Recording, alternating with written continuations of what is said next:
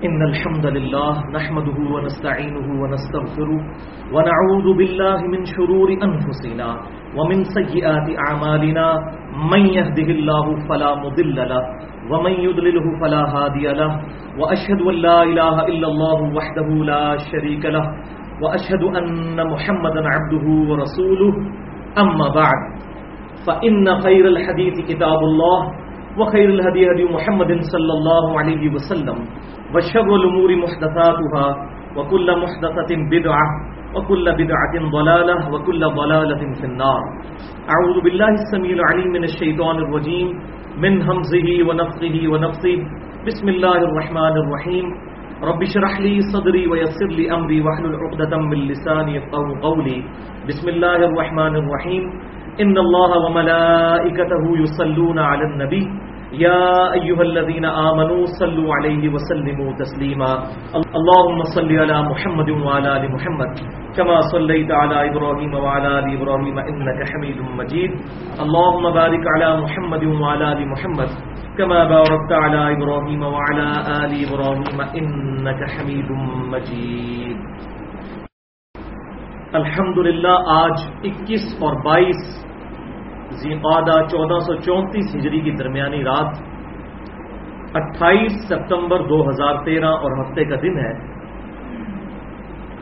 ذوالحجہ چودہ سو چونتیس ہجری کی آمد آمد ہے۔ اسی لیے آج کی ہماری یہ ایکسکلوسو نشست اسلام کے پانچ بنیادی ارکان میں سے اس اہم ترین رکن سے متعلق ہے۔ کہ جس کی تمنا ہر مسلمان کے دل میں پوری زندگی رہتی ہے، بلکہ وہ پوری زندگی مال جوڑ جوڑ کر یہ کوشش کرتا ہے کہ میں ان خوش نصیبوں میں شامل ہو جاؤں جو اسلام کا وہ اہم ترین رکن پورا کرے۔ اور وہ اہم ترین رکن ہے مسلمانوں کی انٹرنیشنل گیدرنگ۔ حج، مسلمانوں کا بین الاقوامی سالانہ اجتماع۔ یہ تبلیغی جماعت کا سالانہ اجتماع نہیں یہ دعوت اسلامی کا سالانہ اجتماع نہیں یہ جماعت الدعوہ کا سالانہ اجتماع نہیں بلکہ پوری دنیا کے مسلمانوں کا سالانہ اجتماع ہے۔ اینول مسلمانوں کی گیدرنگ ہے۔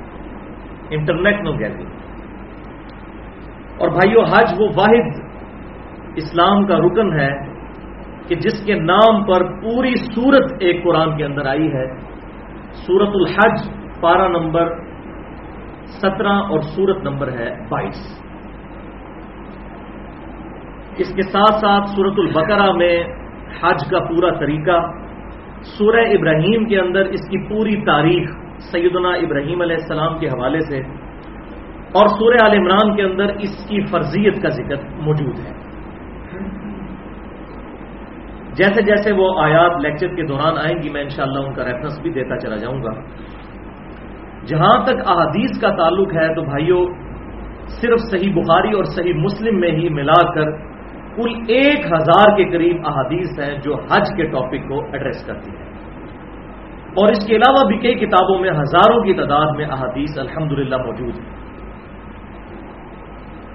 آج کے لیکچر کی ڈیٹیل میں جانے سے پہلے میں شروع ہی میں چند تمہیدی باتیں تین پوائنٹس کی شکل میں عرض کر دوں۔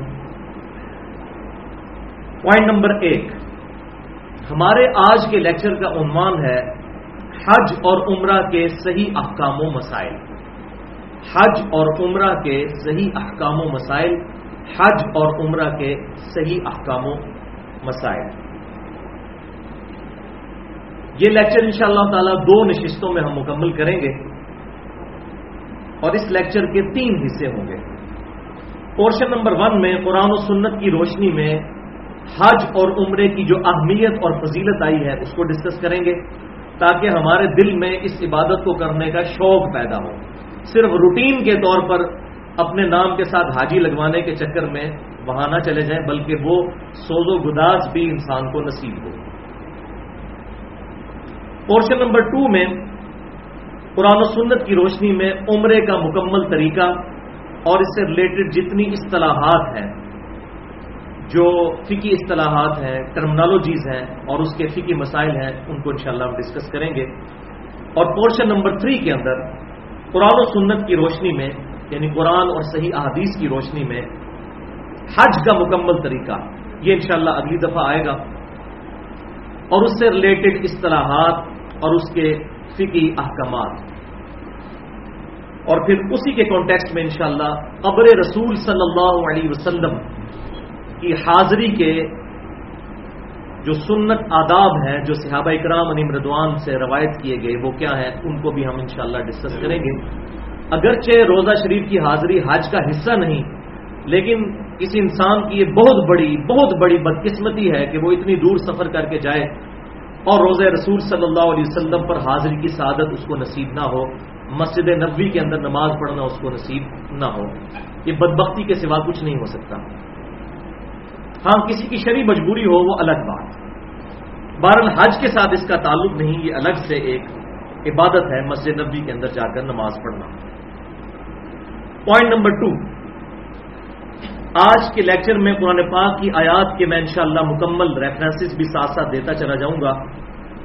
اور احادیث کی بکس کے نام بھی بتاؤں گا اور ان میں سے جو کریٹیکل احادیث ہوں گی، ان کے انٹرنیشنل نمبر دارالسلام، علماء حرمین اور بیروت کی انٹرنیشنل نمبرنگ کے مطابق بتاؤں گا، جس کے مطابق پوری دنیا کے اندر عربی نسخے چھپتے ہیں۔ پھر بھی اگر کسی کی کوئی کیوری ہو تو لیکچر کے اینڈ میں مجھ سے پوچھ سکتا ہے یا ای میل پہ Mirza underscore ninety five at the rate of Yahoo dot com اس پہ سوال کیا جا سکتا ہے۔ الحمد میں روزانہ اپنی درجنوں ای میلز کے جواب دیتا ہوں۔ فرقہ واریت کی لانت سے بالا تر ہو کر۔ اور میں یہ بات اکثر رپیٹ کرتا ہوں کہ میں نے فرقہ واریت کو تین طلاقیں دے کر اور چار تکبیریں پڑھ کر دفنا دیا ہے۔ اور اس کی وجہ یہ ہے کہ میری روٹی دین کے ساتھ نہیں جڑی ہوئی۔ جس شخص کی روٹی دین کے ساتھ جڑ جائے، وہ کبھی بھی حق بات نہیں کہہ سکتا۔ وہ ہمیشہ اپنے مقبہ فکر کو سامنے رکھتے ہوئے بات کرے گا۔ اور ظاہر ہے جب مقبہ فکر کو ڈیفینڈ کرے گا تو کئی حق باتیں وہ چھپائے گا اور اپنے ضمیر کا اور قیامت والے دن ولیاد بلّہ تعالیٰ، اللہ تعالیٰ کی بارگاہ میں بھی مجرم بنے گا۔ اللہ تعالیٰ سے دعا کریں کہ جتنے بھی اسلام کے دائی ہیں، سمیت میرے اور ہم سب کے، اس دن سے پہلے پہلے کہ جس دن ہماری روٹی ہمارے دین کے ساتھ جڑ جائے، اللہ تعالیٰ ہمیں اس دن سے پہلے پہلے ایمان و عافیت کے ساتھ مدینہ شریف میں موت نصیب فرمائے اور بقی غرکت میں مدفن اور جنت الفردوس میں اپنے محبوب صلی اللہ علیہ وسلم کے قدموں میں جگہ عطا فرمائے۔ پوائنٹ نمبر تھری آج کے لیکچر کے ساتھ جڑے ہوئے دو کمپلیمنٹری لیکچرز ہیں جو میں پچھلے سالوں میں دے چکا ہوں، ان کا تعارف ضرور کروا دیتا ہوں۔ پہلا لیکچر میں نے یوم عرفہ یعنی نو ذلحجہ چودہ سو بتیس ہجری کو اسی جگہ پر دیا تھا، جو مسئلہ نمبر ایک کے نام سے اہل سنت پاک ڈاٹ کام پر ہماری ویب سائٹ جو ہے، اس پر یوٹیوب کے channel seven two double zero eight five کے تھرو اپلوڈ ہو چکا ہے اور اس کا عنوان ہے امام الانبیاء کی دعوت قرآن۔ پچاس آیات سے قرآن پاک کی دعوت کا خلاصہ اس میں میں نے بیان کیا تھا اور خصوصاً حجت الوداع کے حوالے سے گفتگو کی تھی۔ اور دوسرا لیکچر پونے دو گھنٹے کی گفتگو پچھلے سال ہم نے کی تھی، چودہ سو چون تینتیس ہجری میں۔ مسئلہ نمبر ففٹی ٹو کے نام سے قربانی کے صحیح احکام و مسائل۔ اس میں میں نے ذوالحجہ کے جو یہ پہلے دس دن ہیں، ان کی اہمیت کیا ہے، اور ذوالحجہ کی فضیلت اور سترہ فقی مسائل جو قربانی کے ساتھ ریلیٹڈ ہیں، فرقہ واریت کی لانت سے بالا تر ہو کر بیان کیے تھے۔ اور آج کا یہ لیکچر ان شاء اللہ تعالی چودہ سو چونتیس ہجری ذوالحجہ کی آمد کے سلسلے میں مسئلہ نمبر ففٹی فور کے نام سے ہماری ویب سائٹ ایل سنت پاک ڈاٹ کام پر ہمارے یوٹیوب کے channel seven two double zero eight five کے تھرو اپلوڈ ہوگا اور اس کا عنوان ہوگا مسئلہ نمبر چون، حج اور عمرہ کے صحیح احکام اور صحیح مسائل۔ اور یہاں میں تحدیث نعمت کے طور پر یہ بات بتا دوں کہ آج تک میں نے جتنے بھی لیکچرز دیے ہیں اختلافی موضوعات پہ، سب سے زیادہ مجھے تین لیکچرز پہ محنت کرنی پڑی۔ ان میں سے اب یہ لیکچر پہلے نمبر پر آ گئے حج اور عمرہ کے صحیح احکام و مسائل۔ دوسرے نمبر پر حدیث قرطاس والا لیکچر جو پچھلے سال محرم میں دیا تھا، پونے تین گھنٹے کا، مسئلہ نمبر ففٹی فائیو بی اور تیسرے نمبر پر مسئلہ نمبر سیونٹی بی تقریباً سوا دو گھنٹے کی گفتگو رف الدین سے متعلق فرقہ وارانہ نظریات کا تحقیقی جائزہ۔ اب یہاں پر میں اپنے ذاتی شوق کے بنا پر ایک دو باتیں لیکچر کے حوالے سے عرض کر دوں۔ بینگ این انجینئر یہ میتھمیٹیکل چیز ہے اس کو کوئی شرعی مسئلہ نہ بنائے میں یاد رکھنے کے لیے اس طرح کی چیزیں بیان کر دیتا ہوں کہ بڑی قربانی میں بھائیوں سات حصے ہوتے ہیں اونٹ کی قربانی میں بھی اور گائے میں بھی جامع ترمزی میں ایک حدیث ملتی ہے کہ بعض اوقات آپ صلی اللہ علیہ وسلم نے اونٹ میں دس لوگوں کو بھی شریک کیا۔ لیکن عموماً سات۔ تو جو ہمارا قربانی کا لیکچر ہے وہ ہے مسئلہ نمبر ففٹی ٹو تو ففٹی ٹو میں five plus two is equal to seven اچھا اسی طریقے سے حج جو ہے، اس کا رکن اعظم ہے یوم عرفہ، جو کہ نو ذلحجہ کو آتا ہے۔ بلکہ آپ صلی اللہ علیہ وسلم کی صحیح حدیث ہے جامعہ ترمزی کے اندر کہ عرفہ ہی پورا حج ہے۔ تو یہ ہے مسئلہ نمبر 54 آج ڈسکس ہوگا۔ 5 plus four is equal to nine اور تیسرا لیکچر رمضان میں جنت کے آٹھوں دروازے کھول دیے جاتے ہیں۔ صحیح بخاری کی حدیث ہے اور صحیح مسلم میں بھی موجود ہے۔ اور رمضان مبارک کے صحیح احکام والا جو لیکچر ہے، وہ مسئلہ نمبر 53 ہے یعنی 5 plus three is equal to at جنت کے آٹھ دروازے۔ اسی طریقے سے ربیع الاول شریف میں جو میں نے لیکچر دیا تھا، مسئلہ نمبر 63 کہ آپ صلی اللہ علیہ وسلم کی عمر مبارک 63 تھری ایئرس تھی، چاند کے مہینوں کے اعتبار سے امری اعتبار سے، شمسی اعتبار سے تقریباً ساٹھ سال عمر مبارک تھی۔ اور اسی طریقے سے مسئلہ نمبر 61 جو ہے، حسینیت اور عزیدیت کا تحقیقی جائزہ، وہ 61 ہجری میں واقع کربلا ہوا تھا، اس کی نسبت سے۔ اب اس تقریباً گیارہ منٹ کی تمہیدی گفتگو کے بعد ہم آج کے لیکچر کی طرف آتے ہیں۔ ایک دفعہ دروشی پڑھ لیجیے۔ اللہم صلی علی محمد وعلی علی محمد، کما صلیت علی ابراہیم وعلی علی ابراہیم، انکا حمید مجید۔ اللہم بارک علی محمد وعلی علی محمد کما بارکت علی ابراہیم وعلی علی ابراہیم انکا حمید مجید پورشن نمبر ون قرآن و سنت یعنی قرآن اور صحیح احادیث کی روشنی میں حج اور عمرہ کی اہمیت اور اس کے فضائل. بھائیو، قرآن پاک میں دو ایسے مقامات ہیں جہاں پر قرآن پاک کے اندر عمرہ کی تو نہیں، لیکن حج کی فرضیت اور عمرہ کی اہمیت کا ذکر آیا ہے۔ پہلا مقام سورہ آل عمران آیت نمبر 96 اور 97 بسم اللہ الرحمن الرحیم۔ ان اول بیتی الناس بے شک پہلا گھر جو کہ بنایا گیا تھا لوگوں کے لیے یعنی وہاں پر لوگ اللہ کی عبادت کریں۔ الوی بھی بکت مبارکہ۔ وہ وہ گھر ہے جو کہ بکا کے اندر ہے۔ یہ بکا اور مکہ، یہ دو پروننسیشن مکہ شہر کے لیے استعمال ہوتی ہیں۔ وہ حدل عالمین اور وہ سارے جہان والوں کے لیے ہدایت کا مرکز ہے، مکہ۔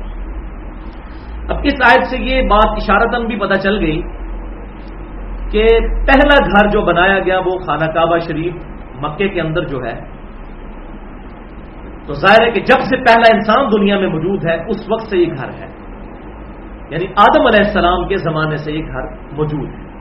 بعد میں اس کی موسمی اثرات کی وجہ سے جب بنیادیں جو ہے وہ مٹ گئیں، تو پھر اللہ تعالیٰ نے ابراہیم علیہ السلام کو اس کا صحیح مقام بتا دیا کہ یہاں سے اس کی بنیادیں اٹھائی جائیں۔ وہ اگلی آیت میں میں انشاءاللہ ذکر بھی کر دوں گا۔ فی ہی آیاتم بینات۔ اس گھر کے اندر اللہ تعالیٰ کی کھلی نشانیاں ہیں۔ مقام ابراہیم، جن میں سے ایک نشانی ہے مقام ابراہیم۔ جہاں پر ابراہیم علیہ السلام نے جس پتھر پر کھڑے ہو کر خانہ کعبہ کی تعمیر کی تھی، وہ موجود ہے۔ گولڈن کلر کی جالی ہے۔ خانہ کعبہ شریف کی جس دروازے، جس دیوار کے اندر دروازہ ہے، اسی والی سائڈ پہ سامنے وہ موجود ہے۔ وہ انشاءاللہ میں نقشے سے بھی بتا دوں گا۔ وہ من داخلہ کا آمینا جو کوئی بھی اس گھر میں داخل ہو گیا، وہ امن پا گیا۔ اب آ رہی ہے حج کی فرضیت، اسی مثال حج البیت اور اللہ تعالی کا حق ہے لوگوں پر کہ اس کے گھر کا حج کریں۔ منستطاع الیہ سبیلا ہر اس شخص پر جو کہ استطاعت رکھتا ہے اس گھر تک پہنچنے کی۔ اس پر اللہ کا حق ہے کہ وہ حج کرے۔ وہ من کفر۔ اب یہ گاڑا فتوا ہے ساتھی۔ اور جو کوئی کفر کرے گا پھر۔ ان اللہ غنی یون عالمین تو بے شک اللہ تعالیٰ سارے جہان والوں سے غنی ہے۔ اس کو کسی کی کوئی پرواہ نہیں کہ وہ حج کرے یا نہ کرے۔ اللہ تعالیٰ کو کوئی فرق نہیں پڑتا۔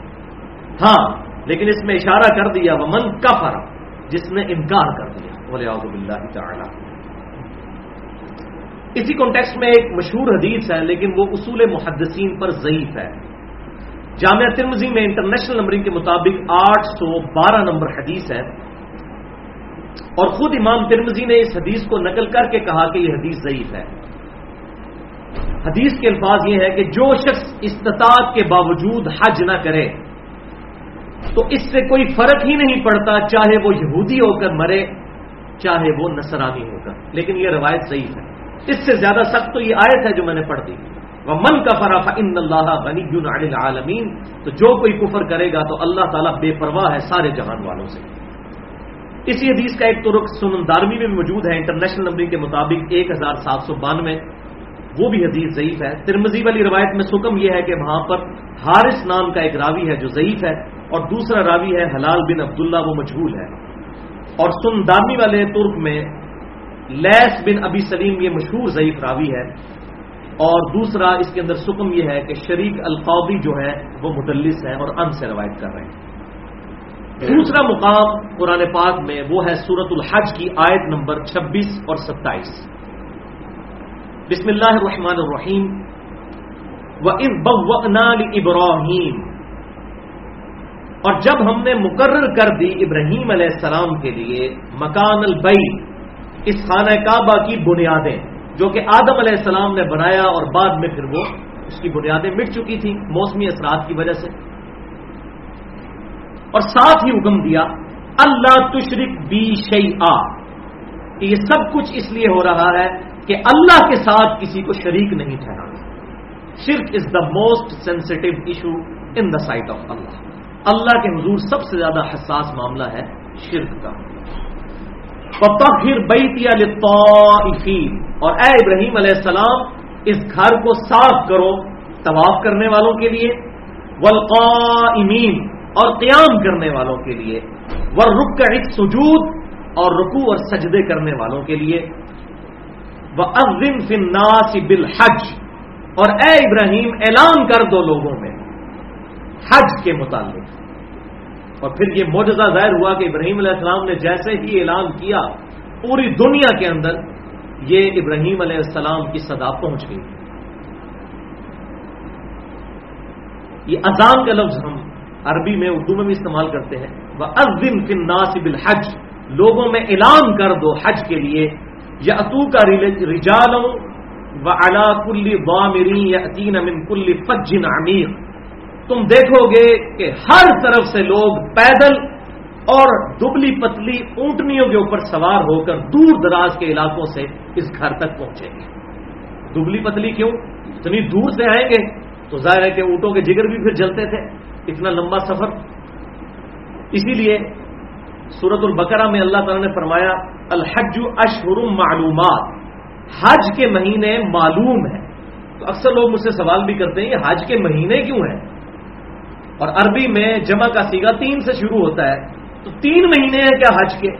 تو جی بھائیو، حج کے تین مہینے ہیں۔ اس کی فائنل ایکٹیویٹی تو ہوتی ہے یوم عرفہ ذوالحجہ۔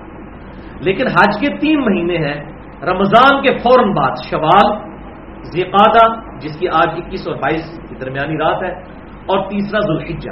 یہ تینوں مہینے حج کے مہینے ہیں۔ اس کی وجہ یہ ہے کہ آج کے اعتبار سے نہ نہ دیکھیں جب لوگوں نے پیدل سفر کرنا ہوتا تھا، دور دراز سے، تو یہاں سے بھی ہمارے انڈیا، پاکستان اور بنگلہ دیش سے بھی لوگوں کو چار چار مہینے لگ جاتے تھے، پہنچتے تھے۔ تو جب وہ اسی طریقے سے جب پیدل سفر کرنے والے لوگ تھے، ان کے لیے مقاد بھی تقریباً کہیں سے ایک سو چھبیس کلو میٹر پہلے آتا ہے، کہیں سے بانوے کلو میٹر کہیں سے چھیانوے کلو میٹر تو اتنا لمبا سفر تو دو دو تین تین دن کے اندر طے ہوتا تھا۔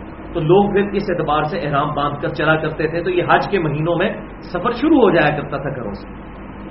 تو حج کے مہینے یہ تین۔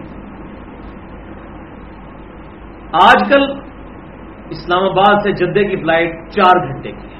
کدھر چار چار مہینے میں لوگ پہنچتے تھے اور کدھر چار گھنٹے کے اندر۔ یہ ٹیکنالوجی کی برکت۔ ہے بھائیو، جہاں تک حج کی سنت ابراہیم علیہ السلام ہونے کا تعلق ہے وہ آج کا موضوع نہیں ہے۔ قرآن پاک میں اس کی پوری تفسیر مختلف جگہ پر بکھری ہوئی ہے کہ ابراہیم علیہ السلام کی یہ سنت ہے اور ان کے ساتھ جو جو معاملات ہوئے اسماعیل علیہ السلام کے حوالے سے اور سیدہ حاجر رضی اللہ تعالی عنہا کے حوالے سے یہ حاجرہ لفظ جو ہے یہ غلط ہے۔ صحیح بخاری میں حاجر کا لفظ موجود ہے۔ اور اسی طریقے سے تورات میں بھی موجود ہے۔ تو اس کے میں ریفرنسز دے دیتا ہوں تاکہ جس کو حج کی ہسٹری معلوم کرنی ہو، تو سورہ ابراہیم آیت نمبر پینتیس سے سینتیس سورت البقرہ کی آیت نمبر ایک سو اٹھاون اور ایک سو چوبیس سے لے کر ایک سو اکتیس تک، اور اولڈ ٹیسٹیمنٹ جو ہے تورات، جو انجیل مقدس ملتی ہے آج کل مارکیٹ میں عام مل جاتی ہے کنگز جیمز ورژن جو چل رہا ہے اس وقت دنیا میں،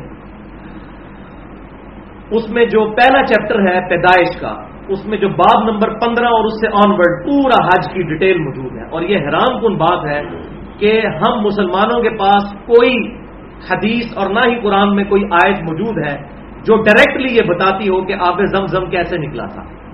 البتہ تو رات میں ہمیں یہ ڈیٹیل ملتی ہے کہ سیدہ حاجر رضی اللہ تعالیٰ نہا اسماعیل علیہ السلام کے لیے جب وہاں پر صفا مروا کے درمیان دوڑی تھی پھر اللہ تعالیٰ نے اسماعیل علیہ السلام کے قدموں میں جبریل علیہ السلام کو بھیجا اور وہاں پر انہوں نے پر مار کر زمزم کو جاری کیا۔ اشارہ تن صحیح بخاری میں ذکر ملتا ہے زمزم کا، لیکن یہ پوری ڈیٹیل، یہ پورا واقعہ جو ہے، یہ صرف تورات میں موجود ہے۔ تو میں نے ریفرنس بتا دیا اولڈ ٹیسٹیمنٹ میں تورات کے اندر جو پہلا چیپٹر ہے پیدائش کے نام سے، جو حضرت آدم علیہ السلام کے قصے سے شروع ہوتا ہے، چلتا چلتا ابراہیم علیہ السلام تک پہنچتا ہے، تو باب نمبر پندرہ اور آن ورڈ اس کے اوپر مشتمل ہے۔ اب حج کی فضیلت کے اعتبار سے امام کائنات سید الاولین والآخرین، شفیع المذنبین رحمت للعالمین، سیدنا و مولانا امام اعظم محمد رسول اللہ صلی اللہ علیہ وآلہ وسلم کی بارہ صحیح الاسناد احادیث۔ جن میں سے نو احادیث صحیح بخاری اور صحیح مسلم سے ہیں۔ لیکن یہاں پر یہ بات میں بتا دوں کہ عربی ڈکشنری القاموس کے مطابق لغت میں ڈکشنری میں حج اور عمرہ کہتے ہیں ارادہ کرنے کو۔ اور ہماری اسلام کی اصطلاح میں حج اور عمرے سے مراد ایسا ارادہ ہے کہ کوئی شخص اپنے گھر سے اللہ تعالی کے گھر میں جو ایکٹیویٹیز پرفارم کی جاتی ہیں، طواف کی شکل میں یا صحیح کی شکل میں یا منا میں، مزدلفہ میں، عرفات میں جانا، اس کو ہم حج کہتے ہیں۔ اور جو ایکٹیویٹیز بیت الحرام کے اندر ہوتی ہیں، وہ عمرے سے ریلیٹڈ ہیں پہلی حدیث صحیح بخاری اور صحیح مسلم کی متفق علیہ حدیث ہے کہ آپ صلی اللہ علیہ وسلم نے ارشاد فرمایا، اسلام کی بنیاد پانچ چیزوں پر ہے۔ نمبر ایک، تم گواہی دو کہ لا الہ الا اللہ و ان محمد رسول اللہ۔ انا کی وجہ سے محمد در بن گیا، ورنہ ہوگا محمد الرسول۔ تو یہ صحیح مسلم میں پہلی حدیث، نائنٹی تھری نمبر کتاب الایمان کے اندر پہلی حدیث مقدمے کے بعد اس میں بھی کلمہ موجود ہے اور صحیح بخاری میں انٹرنیشنل نمبر کے مطابق آٹھ نمبر حدیث اس میں بھی کلمہ موجود ہے۔ لہذا یہ جو پبلک کے اندر مشہور ہے کہ جی کلمہ ہے ہی کو نہیں، قرآن حدیث کے اندر کہیں لکھا ہوا تو موجود ہے۔ بخاری اور مسلم دونوں کے اندر موجود ہے۔ اور صحیح مسلم میں ایک سو گیارہ نمبر حدیث میں بھی یہ رپیٹ ہوتی ہے کہ اسلام کی بنیاد پانچ چیزوں پر ہے۔ پہلی چیز کہ تم گواہی دو، لا الہ الا اللہ محمد رسول اللہ صلی اللہ علیہ وسلم۔ دوسری چیز نماز قائم رکھنا، تیسری چیز زکات دینا، چوتھی حج کرنا اور پانچویں رمضان کے روزے۔ ان پانچ چیزوں پر اسلام کی بنیاد ہے۔ اور صحیح مسلم میں جو حدیث جبریل ہے، بخاری میں بھی ہے، لیکن صحیح مسلم میں ڈیٹیل کے ساتھ ہے، انٹرنیشنل نمبرنگ کے مطابق کتاب الایمان چیپٹر میں نائنٹی تھری نمبر۔ اس میں جب جبریل علیہ السلام انسانی شکل میں آ کر آپ صلی اللہ علیہ وسلم سے سوال کرتے ہیں کہ اسلام کیا ہے، تو اس میں بھی آپ صلی اللہ علیہ وسلم نے یہی پانچ باتیں شاد فرمائی تھیں۔ اور وہاں آگے الفاظ یہ بھی ہیں کہ اگر استطاعت ہو تو حج کرنا۔ یعنی استطاعت والا بندہ جو ہے یعنی مالی طور پر، اور اسی طریقے سے حالات بھی سازگار ہو، راستے میں امن ہو، وہاں جان کا خطرہ نہ ہو، تو پھر حج فرض ہوگا، ورنہ نہیں۔ دوسری حدیث صحیح مسلم میں ہے کہ آپ صلی اللہ علیہ وسلم نے ارشاد فرمایا، لوگوں، تم پر حج فرض کیا گیا ہے۔ ایک صحابی کھڑے ہوئے، انہوں نے عرض کیا، اللہ کے رسول صلی اللہ علیہ وسلم، کیا ہر سال ہی حج فرض ہے؟ تو آپ صلی اللہ علیہ وسلم خاموش رہے۔ تو انہوں نے تین دفعہ اس سوال کو رپیٹ کیا، تو آپ صلی اللہ علیہ وسلم نے پھر تیسری دفعہ جواب دیتے ہوئے ارشاد فرمایا کہ اگر میری زبان سے ہاں نکل جاتا، تو تم پر ہر سال ہی حج فرض ہو جاتا۔ جب تک کوئی مسئلہ میں خود نہ بتا دوں، اس وقت تک مجھ سے مت پوچھا کرو۔ تم سے اگلے لوگ اسی لیے ہلاک ہوئے کہ وہ اپنے انبیاء کرام علیہ السلام کے ساتھ اختلاف کیا کرتے تھے یعنی بال کی کھال نہ اتارو۔ اور جب میں کسی بات کا حکم دوں، اس کے مطابق عمل کرو اور جس سے منع کرو، اس سے رک جاؤ۔ جیسا کہ موسا علیہ السلام کے ماننے والوں نے گائے کی قربانی کے سلسلے میں بال کی کھال اتاری کہ جی وہ گائے کس شکل کی ہو، اس کا رنگ کیا ہو، اس کی کیا کوالٹیز ہوں، تو اس طرح بال کی کھال نہ اتارو، بس بتایا کہ حج فرض ہو گیا اور سنگولر کے سیگے سے بتایا تو ایک ہی حج فرض ہے۔ اسی مضمون کو قرآن پاک میں بھی صورت المائدہ کی آیت نمبر 101 میں ذکر کیا گیا ہے کہ کثرت سوال نہ پیغمبروں سے کیے جائیں، کیونکہ جب قرآن نازل ہو رہا تھا، اس دوران اگر سوال کوئی کیا جائے گا تو ایسی باتیں بھی تمہیں پھر بتائی جائیں گی کہ جو تمہیں ناگوار گزریں گی۔ اسی حدیث کا ایک طرف سنن نسائی میں اور مسند امام احمد میں بھی موجود ہے، اس میں آگے الفاظ یہ ہیں کہ آپ صلی اللہ علیہ وسلم نے فرمایا، حج زندگی میں صرف ایک دفعہ فرض ہے، جو ایک سے زیادہ دفعہ حج کرے تو اس کا حج نفلی شمار ہوگا۔ تیسری حدیث بھی صحیح بخاری اور صحیح مسلم کی متفق علیہ حدیث ہے۔ پوچھا گیا، یا رسول اللہ صلی اللہ علیہ وسلم، بتائیے کہ سب سے افضل عمل کون سا ہے؟ تو آپ صلی اللہ علیہ وسلم نے فرمایا، اللہ اور اس کے رسول پر ایمان لانا۔ پوچھا گیا، پھر تو آپ صلی اللہ علیہ وسلم نے فرمایا، اللہ کی راہ میں جہاد کرنا۔ پوچھا گیا، پھر تو آپ صلی اللہ علیہ وسلم نے فرمایا، حج مبرور یعنی نیکی اور قبولیت والا حج حج مبرور۔ یہ اللہ تعالیٰ کے نزدیک افضل ترین تین امال میں سے ایک عمل ہے۔ چوتھی حدیث بھی صحیح بخاری اور صحیح مسلم کی متفق علیہ حدیث ہے کہ آپ صلی اللہ علیہ وسلم نے شاد فرمایا، حج مبرور کا بدلہ جنت کے سوا کچھ نہیں ہے۔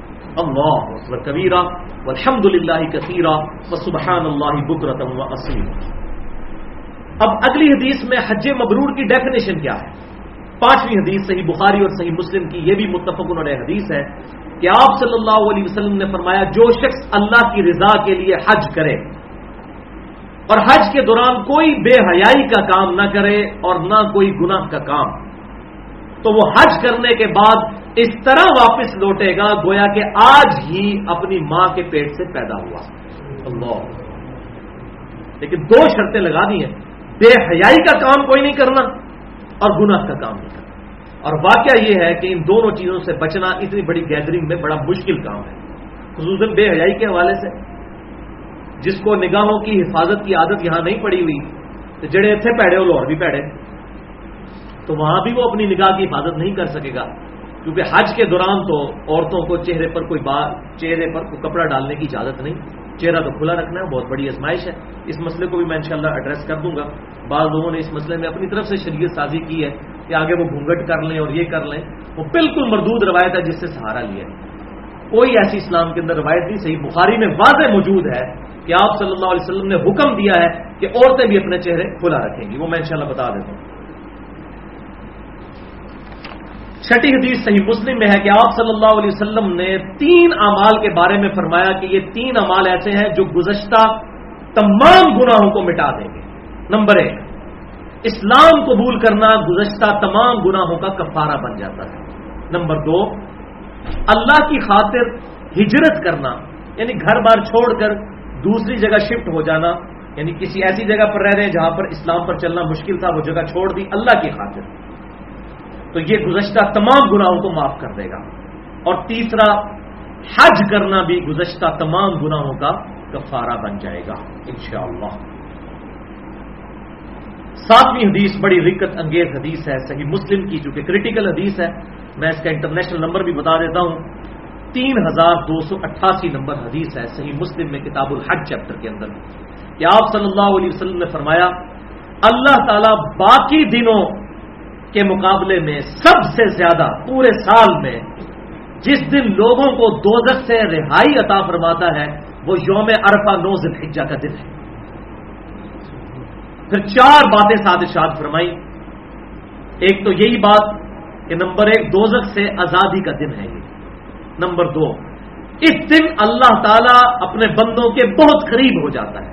نمبر تین، اس دن اللہ تعالیٰ فرشتوں کے سامنے اپنے بندوں کی وجہ سے جو حج کرنے کے لیے میدان عرفات میں آئے ہوتے ہیں، فخر فرماتا ہے۔ اور نمبر چار، پھر اللہ تعالیٰ فرشتوں سے کہتا ہے کہ بتاؤ یہ لوگ کس لیے آئے ہیں؟ اور بیسیکلی وہ ٹانٹ ہے۔ جو فرشتوں نے کہا تھا کہ اے اللہ، آدم کو مت پیدا کر، یہ زمین میں خوب ریزی کرے گا، تو پھر اللہ تبارک و تعالیٰ ان کو ٹانٹ کرتا ہے کہ یہ کس لیے آئے ہیں؟ یعنی یہ میری خوشنودی کے لیے آئے ہیں۔ انہی کے بارے میں تم کہتے تھے نا کہ یہ قتل و غارت کریں گے، تو یہ دیکھو لاکھوں لوگ انہی میں سے ایسے ہیں جو میری رضا کی خاطر کفن پہن کے آگے ہیں۔ نیچے ایک تحمد ہے، اوپر ایک چادر ہے۔ چاہے کوئی بڑے سے بڑا ڈاکٹر ہے، انجینئر ہے، کوئی پرائم منسٹر ہے، کوئی صدر ہے دنیاوی طور پر چاہے کتنا بڑا کاروباری ہے، اس نے وہی لباس پہنا ہوا ہے جو ایک عام آدمی نے پہنا ہوا اللہ۔ آٹھویں حدیث صحیح بخاری میں ہے کہ آپ صلی اللہ علیہ وسلم سے سیدہ عائشہ نے پوچھا، یا رسول اللہ صلی اللہ علیہ وسلم، کیا عورتوں پر بھی جہاد ہے؟ اور مجھے اجازت مرحمت فرمائیے کہ میں بھی جہاد میں شامل ہوں۔ تو آپ صلی اللہ علیہ وسلم نے فرمایا، اے عائشہ، تمہارا جہاد حج کرنا ہے۔ اور ساتھ ہی صحیح بخاری کا اگلا ترک جو ہے اس میں الفاظ ہے کہ سب سے افضل جہاد حج کرنا ہے۔ اور حقیقت بات ہے، حج کے اندر تو ساری باتیں آ گئی نمازیں بھی اس کے اندر آ گئی مال کی قربانی بھی، صبر کی قربانی بھی نیند کی قربانی بھی، تکلیف بھی، کتنا کچھ۔ یہ ساری عبادتوں کا مجموعہ ہے حج، الحمدللہ۔ اور اسی حدیث کا ایک ترک سنن ابن ماجہ میں بھی ہے۔ جس میں سید عائشہ نے جب یہ پوچھا کہ کیا عورتوں پر بھی جہاد فرض ہے تو آپ صلی اللہ علیہ وسلم نے فرمایا کہ ہاں عورتوں پر جہاد ہے، لیکن اس میں قتال نہیں ہے، بلکہ عورتوں کا جہاد حج کرنا ہے یا عمرہ ادا کرنا ہے۔ لیکن بخاری اور مسلم میں کتنی احادیث موجود ہیں کہ آپ صلی اللہ علیہ وسلم نے یہ قید لگا دی کہ کوئی بھی عورت ایک دن اور ایک رات کا سفر بغیر محرم کے نہیں کر سکتی۔ یعنی ایسا رشتہ دار جس کے ساتھ ہمیشہ کے لیے نکاح کرنا حرام ہو یا اس کا خامد۔ بس تیسرا کوئی محرم نہیں ہوگا۔ یہ منہ بولے بہن بھائی جو ہیں، وہ اس میں نہیں آئیں گے۔ البتہ اس میں ایک ایکسیپشن موجود ہے۔ اجتہادن وہ انشاءاللہ میں حج والے پورشن میں ڈسکس کروں گا۔ بہر المحرم کی شرط بھی بڑی ضروری ہے۔ نویں حدیث سنن نسائی میں بھی موجود ہے اور المستدرک الحاقی میں بھی صحیح صنعت کے ساتھ ہے۔ امام زاہبی نے بھی موافقت کی ہے۔ کہ تین قسم کے لوگ ہیں جو اللہ کے تقرب کا قصد کرنے والے لوگ ہیں۔ اتنی بڑی خوش نصیبی ہے کہ واقعی وہ اللہ کے لیے نکلے ہیں۔ نمبر ایک، مجاہد، جہاد کرنے والا۔ نمبر دو، حاجی۔ اور نمبر تین، عمرہ کرنے والا۔ دسویں حدیث بھی صحیح بخاری اور صحیح مسلم کی متفق علیہ حدیث ہے کہ آپ صلی اللہ علیہ وسلم نے فرمایا کہ رمضان میں عمرہ کرنا حج کرنے کے برابر ہے۔ اور صحیح مسلم میں ایک ترک ہے جس میں وہ راوی کہتے ہیں کہ مجھے یاد نہیں لیکن مجھے شک پڑتا ہے کہ آپ صلی اللہ علیہ وسلم نے فرمایا تھا کہ رمضان میں عمرہ کرنا گویا میرے ساتھ حج کرنے کے مترادف ہے۔ تو وہ مسلم میں تو راوی کو شک ہے لیکن اس کی پوری سند ہمیں سن نبی دعود میں انٹرنیشنل نمبر کے مطابق ایک ہزار نو سو نوے نمبر حدیث موجود ہے، جس میں یہ الفاظ موجود ہیں کہ جس نے رمضان میں عمرہ کیا گویا اس نے میرے ساتھ حج کیا۔ الحمدللہ۔ یہی وجہ ہے کہ پھر جو ہمارے ماشاء اللہ مسلمان ہیں اور یہ جو ٹریول ایجنٹس ہیں، وہ رمضان کے اندر تقریباً ڈیڑھ گنا ریٹ کر دیتے ہیں۔ جیسے رمضان شریف آیا، تو رمضان شریف میں کھانے پینے کی چیزیں بھی مہنگی ہو گئی بجائے رحمت کمانے کے زحمت کمانا شروع کر دی۔ اور عمرے کا ریٹ بھی وہ ڈیڑھ گنا کر دیتے ہیں۔ گیارہویں حدیث بھی صحیح بخاری اور صحیح مسلم کی متفق علیہ حدیث ہے۔ کہ آپ صلی اللہ علیہ وسلم نے شاد فرمایا، ایک عمرے سے دوسرا عمرہ۔ ان دونوں عمروں کے درمیان کیے ہوئے تمام گناہوں کا کفارہ بن جاتا ہے۔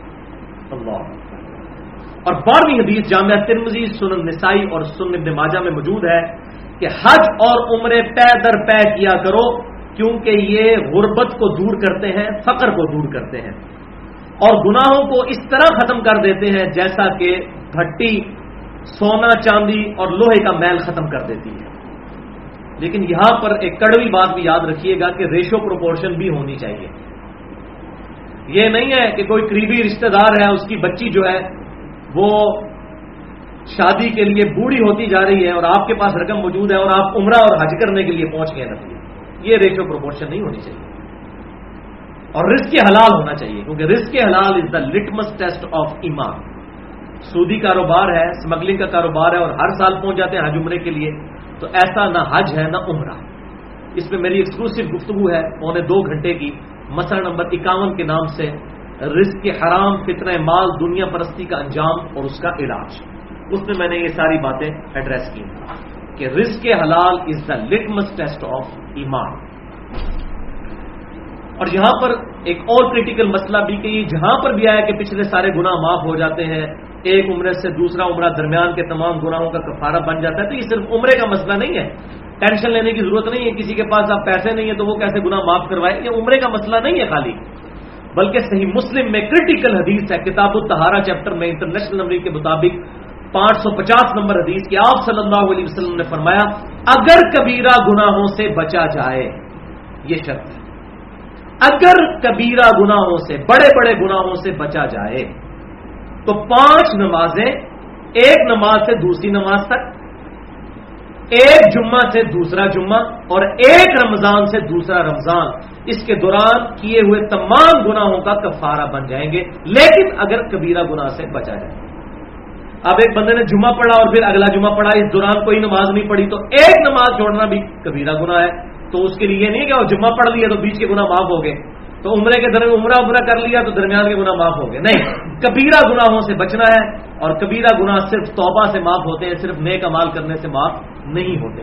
توبہ کرنا ضروری ہے اور توبہ کیا؟ پرانے گناہ پر شرمندگی اور آمدہ نہ کرنے کا پکا عہد دل میں لانا اس کے حوالے سے میں نے ٹیکنیکل گفتگو کی ہے تقریباً پچاس منٹ کی، مسئلہ نمبر اٹھارہ کے نام سے گناہ کبیرہ اور توبہ کا بیان۔ لہٰذا یہ فلاسفی بھی بالکل کلیئر ہونی چاہیے۔ کہ جو گناہ معاف ہوتے ہیں، اس سے مراد ہے چھوٹے گناہ۔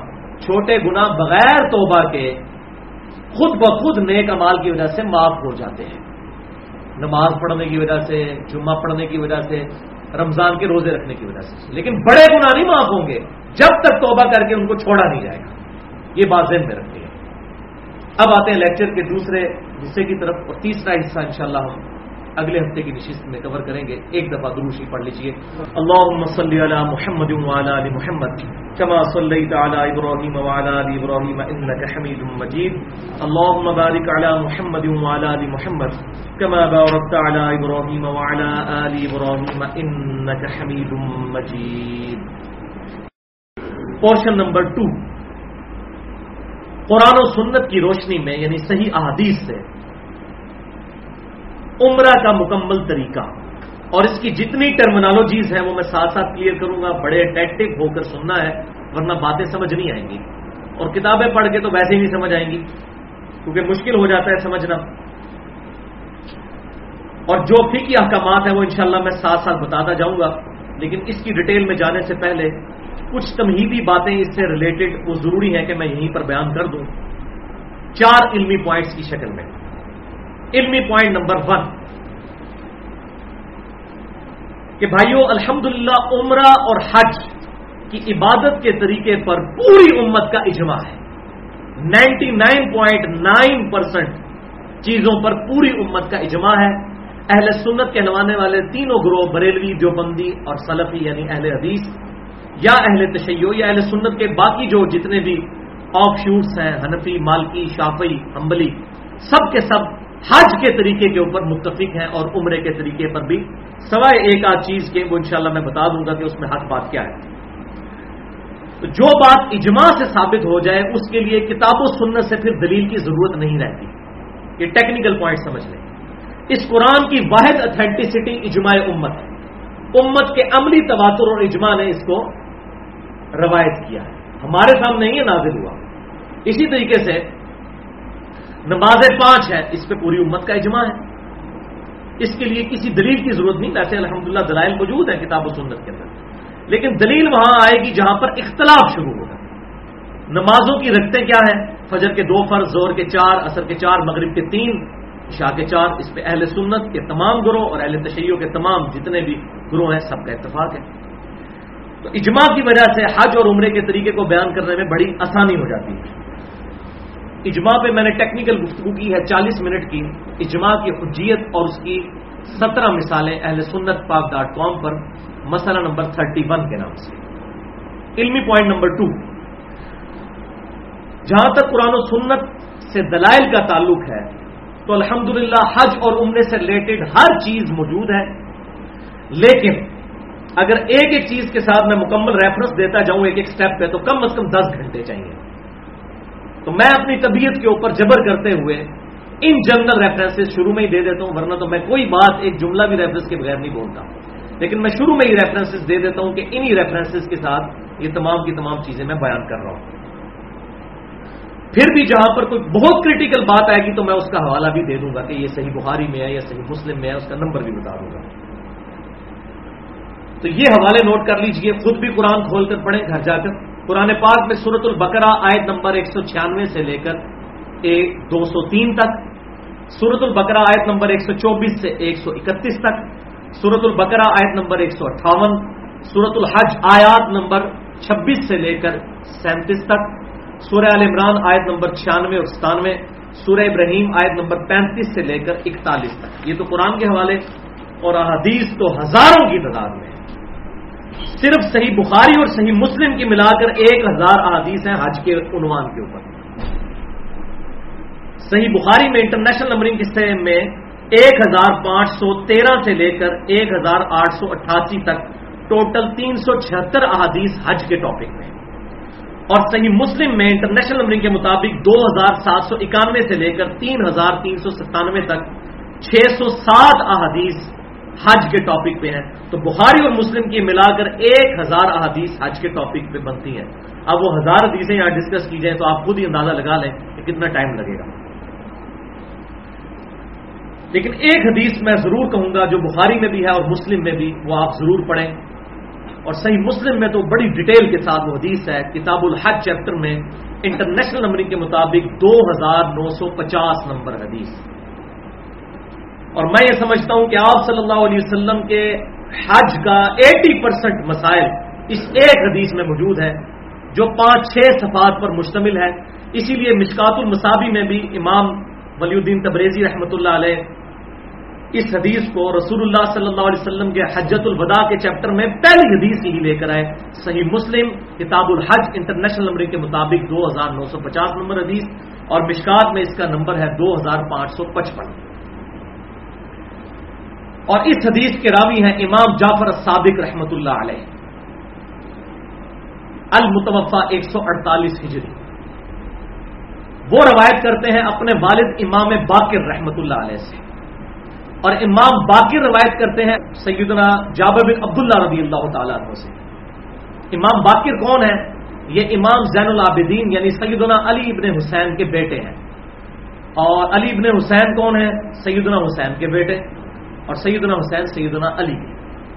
تو یہ پوری چین جو ہے اہل بیت کی ہے۔ تو امام جعفر نے روایت کیا ہے صحیح مسلم میں۔ اپنے والد امام باقر سے امام باقر کہتے ہیں کہ میں ایک دن جابر بن عبداللہ کے پاس گیا، وہ بوڑھے ہو چکے تھے۔ کافی ان کی عمر تھی اور نبی صلی اللہ علیہ وسلم کے بعد تریسٹھ سال تک تقریباً زندہ رہے۔ ہیں چوہتر ہجری میں فوت ہوئے۔ تو وہ نابینا ہو چکے تھے۔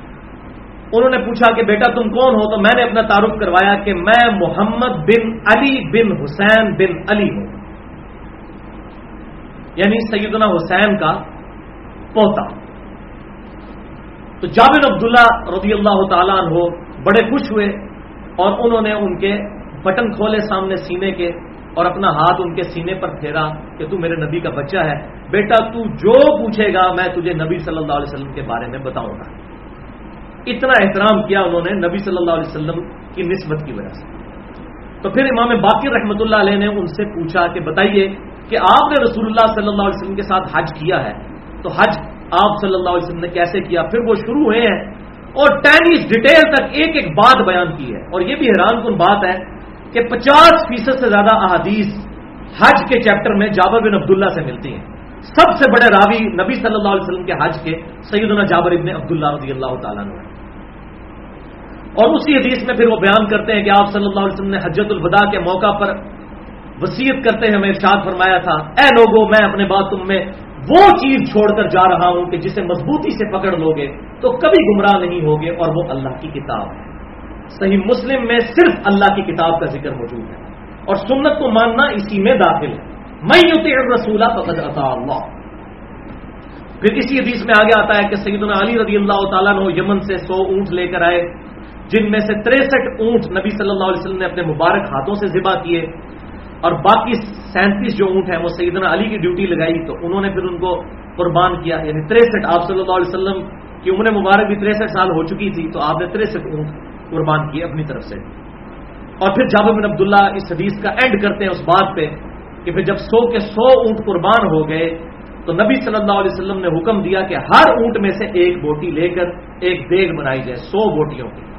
اور جب وہ دیگ پک کر تیار ہو گئی، تو جابر بن عبداللہ کہتے ہیں کہ پھر ان دونوں نے بیٹھ کر اس کو کھایا۔ یعنی نبی صلی اللہ علیہ وسلم نے اور مولا علی رضی اللہ تعالیٰ عنہ نے۔ مولا کا مطلب دلی محبوب، جو کہ صحیح حدیث ہے جامعہ ترمزی میں، حدیث متواترہ۔ من کن تو مولا ہوں فہذا علی مولا۔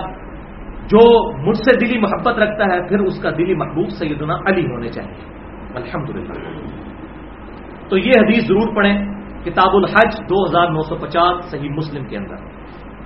علمی point number three Darussalam publication نے ایک کتاب چھاپی ہے۔ میں نے ابھی تک مارکیٹ میں جتنی کتابیں دیکھی ہیں حج کے اور عمرے کے ٹاپک پہ، ان میں سب سے بیسٹ کتاب یہ ہے۔ دو سو چوبیس صفات کے اوپر پاکٹ سائز کتاب ہے اور یہ سفر حج اور عمرے میں بھی اپنے ساتھ رکھیں۔ تاکہ بار بار کوئی چیز دیکھنی ہے، کوئی دعا پڑھنے کے لیے، کوئی اسکار وغیرہ اور طریقہ، وہ ہم اس سے کنسلٹ کر سکتے ہیں۔ یہ خرید لیں دارالسلام پبلیکیشن کی۔ اس کے علاوہ ہماری ویب سائٹ اہل سنت پاک ڈاٹ کام پر سنت طریقہ اور اسکار والا جو آئکن ہے، اس کے اندر ایک دس ایم بی کی فائل رکھی ہوئی ہے، حج اور عمرہ کا مکمل طریقہ۔ وہ تقریباً چالیس صفوں پر مشتمل ہے۔ کلرڈ ہے وہ تصاویر کے ساتھ کہ کون سا رکن کیسے ادا کرنا ہے اور ان جگہوں کی تصاویر بھی اس میں موجود ہے وہ آپ ڈاؤن لوڈ کر کے اس سے بھی حج کے طریقے کو سمجھ سکتے ہیں آسانی کے ساتھ۔ علمی پوائنٹ نمبر چار۔ بھائی دنیا کے نائنٹی نائن پرسینٹ مسلمان جو ہے وہ حج تمتو کرتے ہیں۔ اور یہ بھی میں نے احتیاطن کہا، ninety nine point nine percent حج تمتو یعنی ایک ہی سفر میں حج اور عمرے کو جمع کرتے ہیں۔ ایون حج قیام بھی کیا جائے، اس میں بھی حج اور عمرہ جمع ہوتا ہے۔ حج تمتو میں یہ ہوتا ہے کہ عمرہ کر کے احرام کھول دیتے ہیں اور بعد میں حج کا احرام آٹھ سے لیچا کو دوبارہ باندھتے ہیں۔ حج قرآن میں پہلے عمرہ کرتے ہیں، پھر حج کا بھی جو احرام جو باندھا ہوتا ہے، وہی احرام عمرے کا ہی آگے چلتا ہے اور حج کے بعد احرام کو کھولا جاتا ہے۔ تو اس میں بھی عمرہ آتا ہے، لہذا عمرہ تو کمپلسری ہو جاتا ہے۔ جہاں سے جتنے بھی لوگ جاتے ہیں، ظاہر ہے وہ اس فیسلٹی کو اویل کرتے ہیں کہ ایک ہی سف، جو ایک ہی سفر کے اندر حج اور عمرے کو جمع کر لیا جائے۔ اور الحمدللہ میری بھی تین دفعہ حاضری ہو چکی ہے حرم شریف میں، رمضان مبارک دو ہزار دو کے اندر۔ اس کے بعد دو ہزار پانچ میں اپنی وائف کے ساتھ عمرے کے لیے دوبارہ اور پھر حج الحمدللہ دو ہزار سات میں، جبکہ اٹھارہ دسمبر دو ہزار سات کو یوم عرفہ چودہ سو اٹھائیس ہجری، اٹھارہ دسمبر کو آئی تھی منگل والے دن۔ لہذا پریکٹیکلی مجھے ان تمام جگہوں کا آئیڈیا ہے، میں انشاءاللہ کوشش کروں گا کہ بہتر طریقے سے ان چیزوں کو آپ تک کنوے کر سکوں۔ اب آ جائیے اہم ترین موضوع جو ہے، حج اور عمرے کا پریکٹیکل تو بھائیو، حج یا عمرہ پر جانے سے پہلے سب سے ضروری کام، سب سے ضروری کام، سب سے ضروری کام ہے سچی توبہ کرنا۔ اللہ کے حضور۔ اور اس میں تین باتوں کا خیال رکھیں۔ نمبر ایک، حقداروں کو ان کا حق دیں۔ کسی رشتہ دار کا حق غصب کیا ہوا ہے، کسی بہن کی جائیداد دبائی ہوئی ہے، یتیم بچوں کا مال ہڑپ کیا ہوا ہے، ان کا حق ان کو دیں۔ ورنہ یہ چیزیں معاف نہیں ہونے۔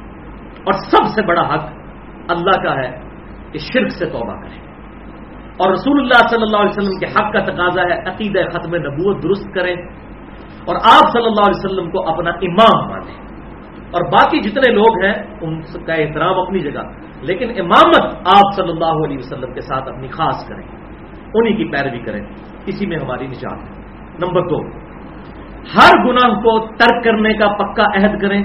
اور پرانے گناہوں پر شرمندہ ہوں اور آئندہ نہ کرنے کے لیے اللہ تبارک و تعالیٰ کے حضور توبہ کریں۔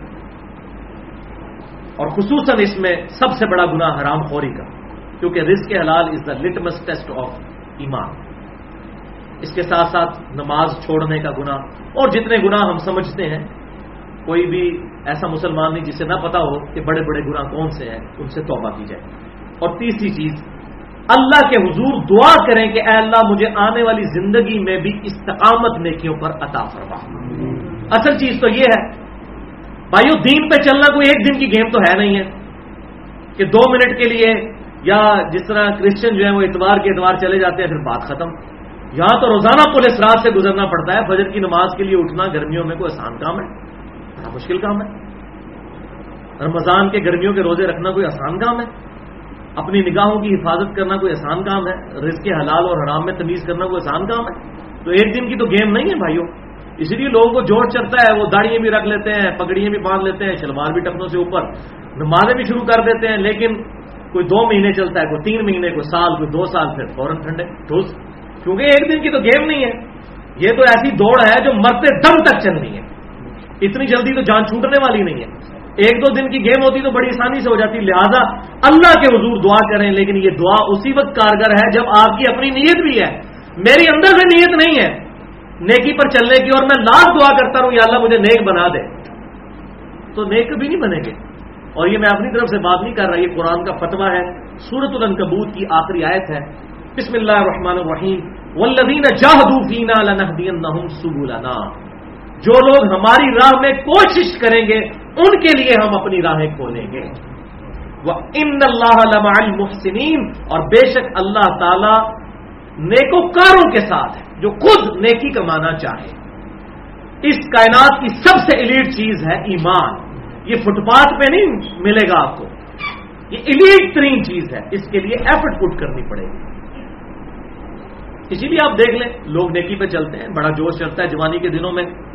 پھر اچانک کوئی حالات بن جاتے ہیں، کسی کے ساتھ فائنینشیل کوئی پرابلم شروع ہو جاتے ہیں، کسی کے ساتھ تعلیم کے مسئلے شروع ہو جاتے ہیں، کسی کے اور مسئلے شروع ہو جاتے ہیں، آہستہ آہستہ کرتے کرتے جناب وہ داڑھی بھی گئی اور نمازیں بھی گئی سب کچھ چھوٹ جاتا ہے۔ اتنا آسان کام نہیں بھائیوں یہ بہت مشکل کام ہے۔ اب حج اور عمرے سے ریلیٹڈ جنت کے آٹھ دروازوں کی نسبت سے آٹھ چیزیں جن کا خیال رکھنا ضروری ہے۔ سفر پر جانے کے لیے۔ نمبر ایک، مردوں کے لیے احرام کی دو چادریں انسلی ایک تحمت بنانے کے لیے، ایک اوپر لینے کے لیے۔ اور پریفریبل ہے کہ یہ سفید ہو، کیونکہ صحیح حدیث ہے، جامعہ ترمزی میں انٹرنیشنل نمبر کے مطابق دو ہزار آٹھ سو دس۔ اور یہ نسائی اور سن ابن ماجہ میں موجود ہے کہ سفید لباس پہنا کرو، یہ پاکیزہ اور طیب ہوتا ہے۔ اور اپنے مردوں کو بھی سفید لباس میں دفنایا کرو۔ اس پہ تو ہم سب عمل کرتے ہیں۔ کہ مردوں کو سفید لباس میں ہی دفنایا جاتا ہے۔ تو یہ پریفریبل ہے سفید لباس۔ نمبر دو، ایسی جوتی جس میں ٹخنے ننگے رہتے ہو، جیسے یہ ہوائی چپل وغیرہ۔ ہے ٹخنے نہیں ڈھانپ سکتے، احرام کی حالت۔ میں نمبر تین، پیٹ پر باندھنے والی بینک، جس میں آگے کھانا بھی بنا ہوا ہوتا ہے اور اس پہ اوپر زپ ہوتی ہے تاکہ ضروری ڈاکومنٹس پاسپورٹ وغیرہ اس میں رکھا جا سکے۔ اور کرنسی وغیرہ بھی۔ نمبر چار، ضروری ادویات۔ بعض اوقات لوگ مریض ہوتے ہیں اور بلڈ پریشر کے مریض ہیں، کچھ اور بیماریوں کے مریض، ان کو کنٹینیوسلی اپنی دوائیاں لینی پڑتی ہیں۔ تو اس کے لیے حاجی کیمپ میں وہ دوائیاں دکھا کر وہیں سے سیل کروانی ہوتی ہے ورنہ ایئرپورٹ پہ اگر خود سے آپ دوائی لیں گے، تو وہ آپ سے قبضہ کر لیں گے۔ کیونکہ آپ کو پتا ہے کہ پاکستان سے تو کتنے مسلمان ہیں جو ہیروئن کی اسمگلنگ کرتے ہیں اور سعودی عرب میں سزائے موت ہے ہیروئن کی اسمگلنگ کی تو لہذا گورنمنٹ ڈرتی ہے، وہ آپ کی جان کی حفاظت کی خاطر وہ کسی قسم کی دوائی ہو وہ روک لیتے ہیں۔ اللہ یہ کہ وہ سیل شدہ جو حاجی کیمپ سے آپ لگوا لیں، ٹیکہ لگوانے کے لیے جب جاتے ہیں، تو وہاں پر آپ دوائیاں بھی ان سے سیل کروا سکتے ہیں۔ نمبر پانچ، ضروری لباس کم از کم تین جوڑے اور ایک تولیا۔ اور زیادہ سے زیادہ بھی تین ہی جوڑے۔ اس سے زیادہ ضرورت نہیں، وہاں اتنا ٹائم ہوتا ہے، جوڑے ہفتے بعد بھی جوڑا ہے، اگر دھوئے جائیں تو آسانی سے دھو سکتے ہیں۔ تین جوڑے اور ایک تولیا بس اس کے علاوہ کوئی سامان کی ضرورت نہیں ہے۔ آپ حیران ہو رہے ہوں گے، بس تین جوڑے اور ایک تولیا یہ میں آپ کو بہت بڑا ٹپ دے رہا ہوں۔ یہ سب کچھ ہینڈ بیگ میں آ جائے گا۔ اپنا ہینڈ بیگ آپ جہاز میں اوپر تک اندر لے کے جا سکتے ہیں۔ لہذا وہ سامان بک کروانے کی ضرورت نہیں پڑے گی۔ لوگ لائن میں لگے ہوئے ہوں گے۔ آپ اسکول سے اپنا ہینڈ بیگ لے کر نیچے اترے ہوں گے۔ میں نے تو پریکٹیکلی اسی طرح کیا۔ میری وائف نے بھی اپنا بیگ اٹھا لیا، میں نے بھی اپنا بیگ تین جوڑے اور ایک تو لیا ڈیڑھ سال۔ اور کسی سامان کی ضرورت نہیں، نہ صابن کی، نہ تیل کی۔ یہ تمام چیزیں آسانی سے وہاں پر مل جاتی ہیں، جہاں بھی آپ کی رہائش ہوگی پانچ دکانیں ہی دکانیں ہیں۔ اور سب سے بڑا ایسٹ انڈیا پاکستان اور بنگلہ دیش کے مسلمانوں کے لیے یہ ہے کہ سعودی عرب کی کوئی دکان ایسی نہیں جہاں پر اردو بولنے والا کوئی نہ ہو۔ بلکہ میں تو کہتا ہوں، اب اس وقت اردو زبان مسلمانوں کی سب سے بڑی زبان بن چکی ہوئی ہے۔ اردو پچاس فیصد سے زیادہ مسلمان دنیا کے اردو زبان بولتے اور سمجھتے ہیں۔ ہاں لکھنے میں چلے وہ ہندی زبان کے الفابیٹس الگ ہیں، ہمارے الگ ہیں، وہ الگ بات۔ لیکن بولنے اور سمجھنے میں۔ اور وہاں پر اکثر جو ملازمین دکانوں پر رکھے ہوئے عربیوں نے، بلکہ میں تو جس بھی دکان پہ گیا آپ آپ کو لگتا ہی نہیں کہ آپ اپنے ملک میں یا وہاں پر ہیں۔ تو اردو کا کوئی پرابلم نہیں۔ نمبر چھ کرنسی لے لیں اپنے ملک کی بھی، اور خصوصاً سعودی ریال بھی کچھ اپنے ساتھ رکھ لیں۔ نمبر سات، پاسپورٹ اور دیگر اہم ضروری کاغذات جو ہیں، یہ اپنے ساتھ رکھیں اور ازکار کارڈ جو ہے سنت ازکار کارڈ، یہ اپنے ساتھ ضرور رکھیں تاکہ وہاں پر ٹائم ضائع نہ ہو۔ اور حج اور عمرے کی جو میں نے کتاب دارالسلام کی بتائی مصنون حج اور عمرہ، پاکٹ سائز وہ بھی اپنے پاس رکھیں۔ اور نمبر آٹھ، موبائل اپنے ساتھ ضرور رکھیں۔ لیکن وہاں پر بھی احتیاط کرنی، یہ نہیں کہ ہر وقت موبائل بولتا رہے۔ اور وہ آپ کو تن تجربہ ہو بھی جائے گا کہ طواف کے دوران اتنے موبائل بولتے ہیں کہ ساری روحانیت کا بیڑا گرم ہو جاتا ہے۔ موبائل اس لیے کہہ رہا ہوں کہ اس کے کتنے فائدے ہیں، ایک تو گھر والوں سے رابطہ ہو سکتا ہے، دوسرا آپ نماز کے وقت اٹھنے کے لیے الارم اس میں لگا سکتے ہیں، الارم موجود ہے۔ اسی طریقے سے آپ ڈیٹ دے سکتے ہیں، باقی ساری چیزیں موبائل کے اندر موجود ہیں۔ اور سستے والا موبائل جو لانگ بیٹری ٹائمنگ والا ہو، وہ ساتھ رکھیں تاکہ ہفتے میں ایک دفعہ چارج کرنا پڑے۔ ویسے چارجنگ کا کوئی مسئلہ نہیں، ہر جگہ وہاں پر موجود ہے کمرے کے اندر۔ اور ساتھ ہی موبائل کے تصویر اور الیکٹرانک کاؤنٹر اگر ہو سکے تو وہ رکھ لیں، تاکہ وہاں پر ٹائم ضائع نہ جائے۔ جب بھی کوئی ٹائم ملے تو اس تصویر کے اوپر یا الیکٹرانک کاؤنٹر کے اوپر اللہ کا ذکر کریں۔ تو یہ آٹھ میں نے بڑی بڑی چیزیں بتا دی اب سوئی دھاگا، کینچی، شیشہ، صابن، نمک، مرچ، لوگ پتہ نہیں کیا کچھ لے کے جا رہے ہوتے ہیں۔ حالانکہ یہ تمام چیزیں وہاں سے سستی مل جاتی ہیں۔ صرف تک ہر چیز مل جاتی ہے۔ بھائیو، حج یا عمرہ پر جانے والے لوگوں کے لیے دو پاسبلٹیز ہیں۔ نمبر ایک یہ کہ یہاں سے جانے والے لوگ انڈیا، پاکستان اور بنگلہ دیش سے اگر تو ابھی کافی سارے دن حج میں پڑے ہوئے ہوں تو وہ ڈائریکٹ مدینہ شریف پہلے جاتے ہیں۔ اور پھر مدینے سے مکے کی طرف آتے ہیں۔ اور اگر لیٹ جائیں تو پہلے مکہ شریف جاتے ہیں۔ دونوں صورتوں میں جو میکات آئے گا وہاں پر پہنچ کر ہم نے احرام باندھنا ہوگا۔ میکات جو ہے، یہ میکات کی ٹیکنالوجی کو اصطلاح کو سمجھ لیں۔ میکات اس جگہ کو بولتے ہیں کہ جہاں سے آپ احرام باندھے بغیر آگے نہیں جا سکتے اگر آپ کی عمرے اور حج کی نیت ہے تو۔ حج اور عمرے کی نیت نہیں، پھر جا سکتے۔ ہیں یہ جو فقہ حنفی کے اندر یہ من گھڑت مسئلہ لوگوں نے داخل کر دیا کہ جی واجب ہو جاتا ہے جو مکات کو کراس کرے کہ اس نے عمرہ کر نہیں کرنا ہے۔ بھائی جو عبادت خود نفلی ہے وہ واجب کیسے ہو سکتی ہے؟ اور اس کا ثبوت، یہ کریٹیکل بات تھی، میں حدیث کا ریفرنس دینے لگا ہوں۔ صحیح بخاری میں انٹرنیشنل نمبرنگ کے مطابق ایک ہزار آٹھ سو چھیالیس نمبر حدیث ہے۔ اور صحیح مسلم میں تین ہزار تین سو نو نمبر حدیث ہے۔ امام بخاری نے اس میں باپ باندھا ہے کہ احرام کے بغیر مکے میں داخل ہونے کا جواز۔ اگر حج اور عمرے کی نیت نہ ہو تو۔ اور حدیث یہ لے کر آئے کہ فتح مکہ کے موقع پر آپ صلی اللہ علیہ وسلم مکہ شریف میں اس حال میں داخل ہوئے تھے کہ احرام نہیں باندھا ہوا تھا اور آپ صلی اللہ علیہ وسلم کے مبارک سر پر سیاہ رنگ کی پگڑی تھی۔ امامہ تھا کالے رنگ کا، امامہ مبارک۔ اور سات الفاظ ہے احرام بھی نہیں باندھا ہوا تھا پگڑی باندھنا خود بخود ہی اناؤنسمنٹ ہے، کیونکہ پگڑی تو احرام کی حالت میں نہیں باندھ سکتے۔ لیکن شکر ہے، دونوں الفاظ موجود ہیں، ورنہ تو مولوی بیچ میں گھس جاتا۔ کہ جی پگڑی کا ذکر ہے، احرام کا تو نہیں، اس میں الفاظ ہے بغیر احرام کے داخل ہوئے۔ لہذا یہ اس بات کا ثبوت ہے کہ جس کی حج اور عمرے کی نیت ہے، وہی احرام باندھ کے جائے گا، ورنہ مکات کو کراس کرتا ہے تو کرے۔ کوئی عمرہ اس کے اوپر فرض نہیں ہے۔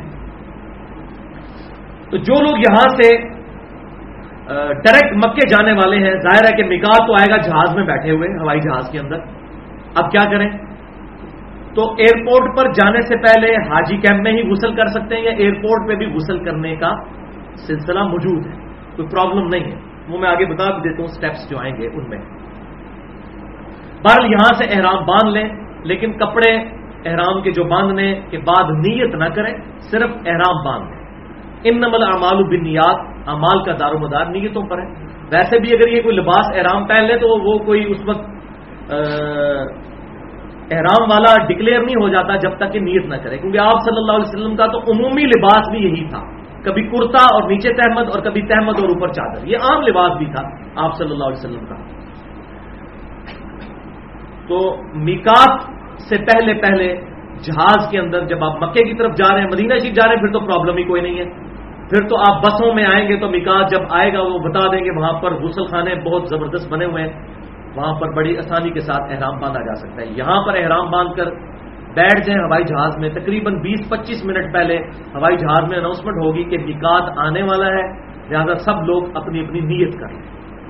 پھر جہاز میں لوگ اپنی نیت کر لیں گے اور نیت کے الفاظ بھی آگے آ رہے ہیں۔ میں بتا دوں گا کیا ہے۔ تو یہ سارا معاملہ ہوگا۔ اب مکات پانچ مکات آپ صلی اللہ علیہ وسلم نے ڈکلیئر کیے ہیں، مختلف سمتوں سے آنے والوں کے لیے۔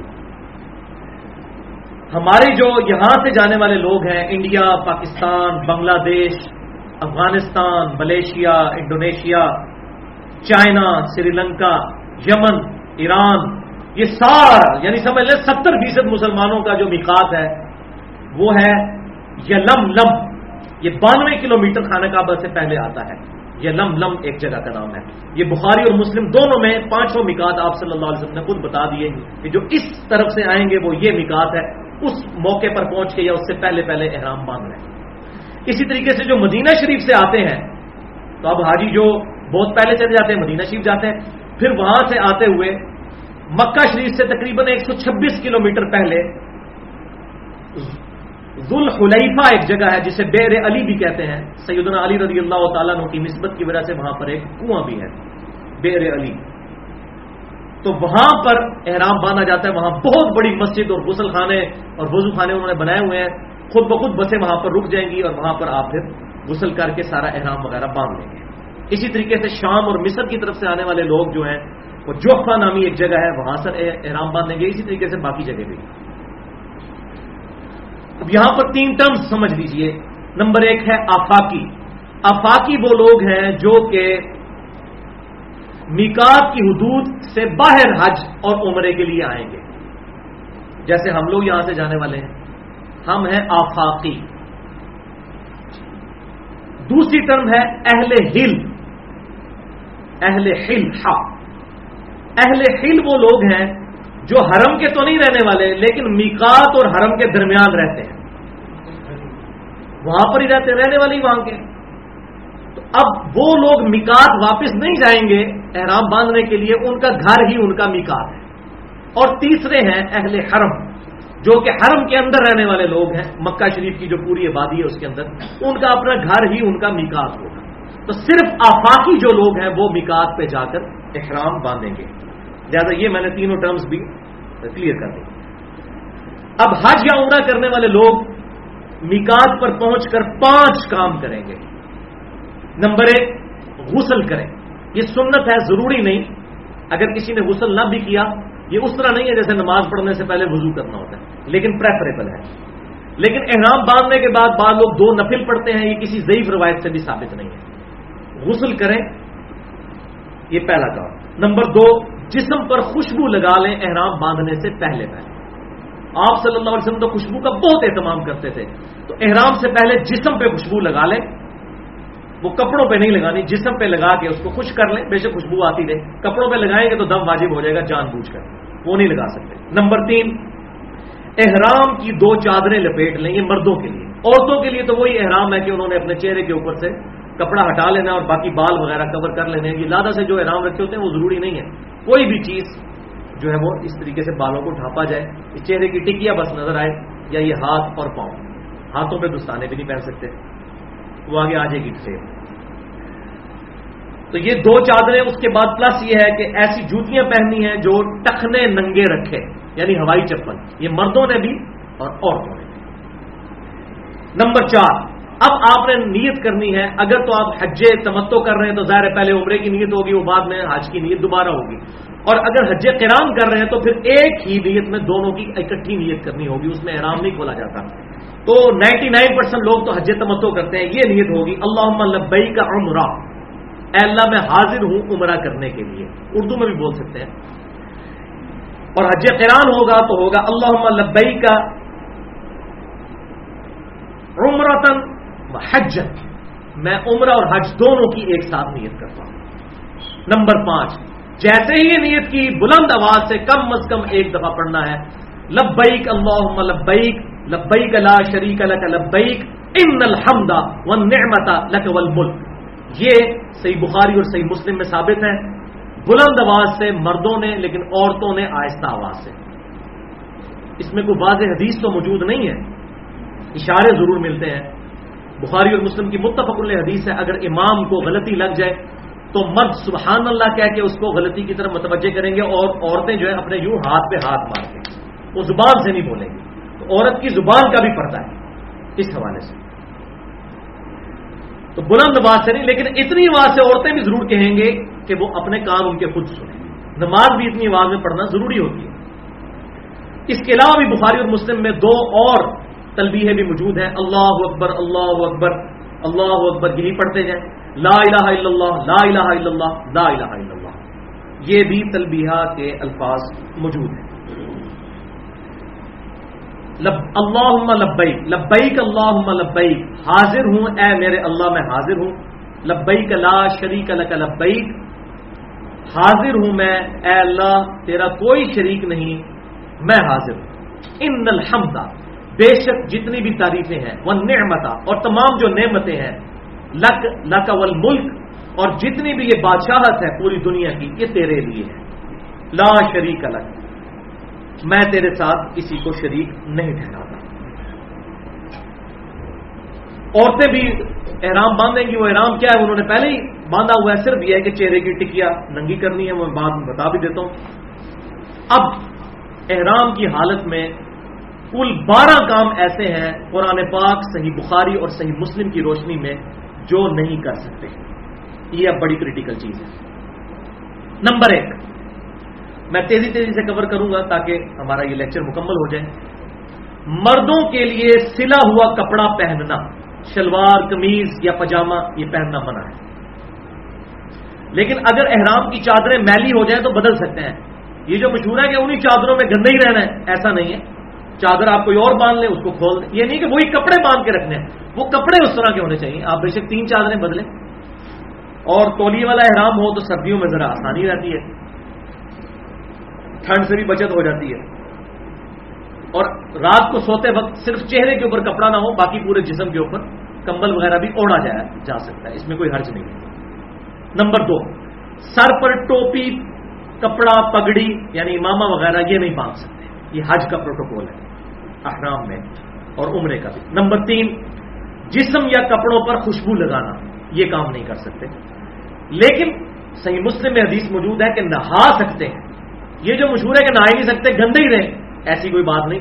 بلکہ اعتکاف کے بارے میں مجھے پتا چلتا ہے کہ بعض علماء یہ کہتے ہیں، جب تک غسل فرض نہ ہو، اس وقت تک اعتکاف والا اٹھ کے غسل نہیں کر سکتا۔ تو بھائی، دس دن تک وہ جون، جولائی کی گرمی میں جب مسجد کے اندر وہ بدبو پھیلائے۔ ایک طرف تو بخاری اور مسلم کی حدیث ہے کہ جو شخص پیاز کھائے وہ مسجد میں نہ آئے، جب تک صفائی نہ کرے۔ اور بخاری اور مسلم کی حدیث ہے، آپ صلی اللہ علیہ وسلم نے حکم فرمایا تھا کہ کوئی بندہ غسل کیے بغیر جمعے کی نماز پڑھنے نہ آئے کیونکہ بدبو آتی تھی۔ تو یہ کہیں نہیں لکھا ہوا۔ وہ غسل کر سکتا ہے۔ ویسے بھی وہ فنائے مسجد بھی مسجد کے اندر شامل ہے، مسجد کی باؤنڈری کے اندر غسل خانے ہوتے ہیں۔ ادھر جانے سے کوئی اتقاف ٹوٹ نہیں جاتا۔ تو احرام کی حالت میں بھی نہا سکتے ہیں، صابن بھی استعمال کر سکتے ہیں، لیکن بغیر خوشبو والا خوشبو والا صابن نہ ہو۔ نمبر چار، جرابے، موزے اور ٹکنے ڈھانپنے والے جوتے یہ استعمال نہیں کر سکتے۔ نمبر پانچ، نکاح نہیں کر سکتے، احرام کی حالت میں نہ نکاح کا پیغام دے سکتے ہیں۔ نمبر چھ، خشکی کا کوئی جانور شکار نہیں کر سکتے۔ خشکی کا جانور، ہرن وغیرہ۔ ابھی ہمیں باتیں عجیب لگ رہی ہوں گی۔ ظاہر ہے کہ بھائی جو لوگ چار چار مہینے پیدل سفر کر کے جاتے تھے، راستے میں کئی ہرنیں آتی ہوں گی ان کے سامنے۔ جیسا کہ صورت المائدہ میں آیا کہ اللہ تعالیٰ فرماتا ہے، ہم احرام کی حالت میں تمہیں آزمائیں گے، جانوروں کے ذریعے تمہارے آگے پھر رہے ہوں گے۔ پھر دیکھیں گے کون احرام کی پابندی پوری کرتا ہے۔ جیسا کہ بنی اسرائیل کو آزمایا تھا کہ ہفتے والے دن ہی ساری مچھلیاں آتی تھیں اور وہ پھر انہوں نے ہیلا بازی کی اور اللہ تعالیٰ نے ان کو کون قرادت الخاصین پھٹکارے ہوئے بندر بنا دیا۔ تو اس طرح مسلمانوں میں بھی ازمائشیں اس اعتبار سے آتی تھی شکر ہے، اس ازمائش سے ہم لوگوں کو اللہ تعالیٰ نے محفوظ رکھا ہے کہ یہاں سے جہاز میں بیٹھے اور سیدھا وہاں پہنچ گئے۔ نمبر سات، بال کٹوانا یا مونڈنا؟ کسی نے کو آج تک کو داڑھی کا ایک بال نکال لیا یا سر کا وہ نہیں، مکمل طور پہ سر کے بال اچھا خاصا حصہ ریموو کر دینا، یہ منع ہے۔ اور یہ اس میں سے کوئی بھی کام کیا جائے گا تو پھر اس میں فدیہ دینا پڑے گا، وہ آگے آ رہا ہے۔ ایون غیر ضروری بال بھی صاف نہیں کر سکتے۔ نمبر آٹھ، ناخن کاٹنا۔ یہ بھی نہیں کر سکتے۔ نمبر نو فوج گوئی نہیں کر سکتے۔ بے حیائی کی کوئی بات ایون کوئی سیکچل بات اپنی بیوی کے ساتھ بھی ڈسکس نہیں کر سکتے۔ نمبر دس۔ بیوی کے ساتھ اس دواجی تعلق یہ قائم نہیں کر سکتے۔ نمبر گیارہ۔ لڑائی، جھگڑا اور دیگر کبیرہ گناہوں سے مکمل پرہیز کرنا ہے، احرام کی حالت میں۔ اور نمبر بارہ۔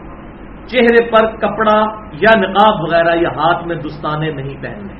اب یہاں پہ میں وہ مسئلہ کلیئر کر دوں۔ صحیح بخاری میں انٹرنیشنل نمبر کے مطابق ایک ہزار آٹھ سو اڑتیس نمبر حدیث ہے کہ آپ صلی اللہ علیہ وسلم نے حکم فرمایا کہ احرام کی حالت میں عورتیں اپنے چہروں پر نکاب نہ ڈالیں۔ یہ الفاظ ہے اور نہ ہاتھوں میں دستانے پہنے احرام کی حالت۔ اس کی ٹیکنیکل ریزن کیا ہے وہ میں بعد میں بتا دیتا ہوں اس کے ساتھ ہی۔ ظاہر ہے کہ اتنا بڑا مجمع اور رش ہوتا ہے، اس میں اگر اس طریقے سے نکاب شروع کروایا جائے تو لوگوں کے لیے بڑی پرابلم کھڑی ہوئی ہے تو اللہ تعالیٰ نے آسانی دی ہے اور دوسری طرف آزمائش بھی رکھی ہے کہ نگاہوں کی حفاظت کرنی ہے۔ جو سورہ نور میں آیا کہ مسلمان مردوں کو حکم دو کہ اپنی نگاہیں نیچی رکھیں اور مسلمان عورتوں کو حکم دو کہ وہ اپنی نگاہیں نیچی رکھیں۔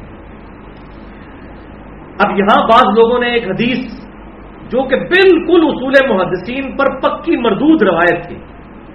اس کو اپنی کتابوں میں لکھا اور میں سمجھتا ہوں اگر ان کو یہ بات پتا تھی کہ روایت ضعیف ہے تو انہوں نے علمی خیانت کی ہے صرف اپنا مسئلہ ثابت کرنے کے لیے۔ اور وہ سن نبی دعود میں انٹرنیشنل نمبر کے مطابق ایک ہزار آٹھ سو تینتیس نمبر حدیث ہے۔ سعیدہ عائشہ رضی اللہ تعالیٰ عنہ سے یہ روایت ہے، رضی اللہ تعالیٰ عنہ کہ ہم لوگ احرام کی حالت میں تھے، جب قافلے ہمارے پاس سے گزرتے تھے تو چونکہ ہمارے چہرے ننگے ہوتے تھے تو ہم کافلوں سے پردہ کرنے کے لیے اپنے چہروں کے آگے چادروں کو لٹکا لیا کرتے تھے گھونگٹ کے طور پر۔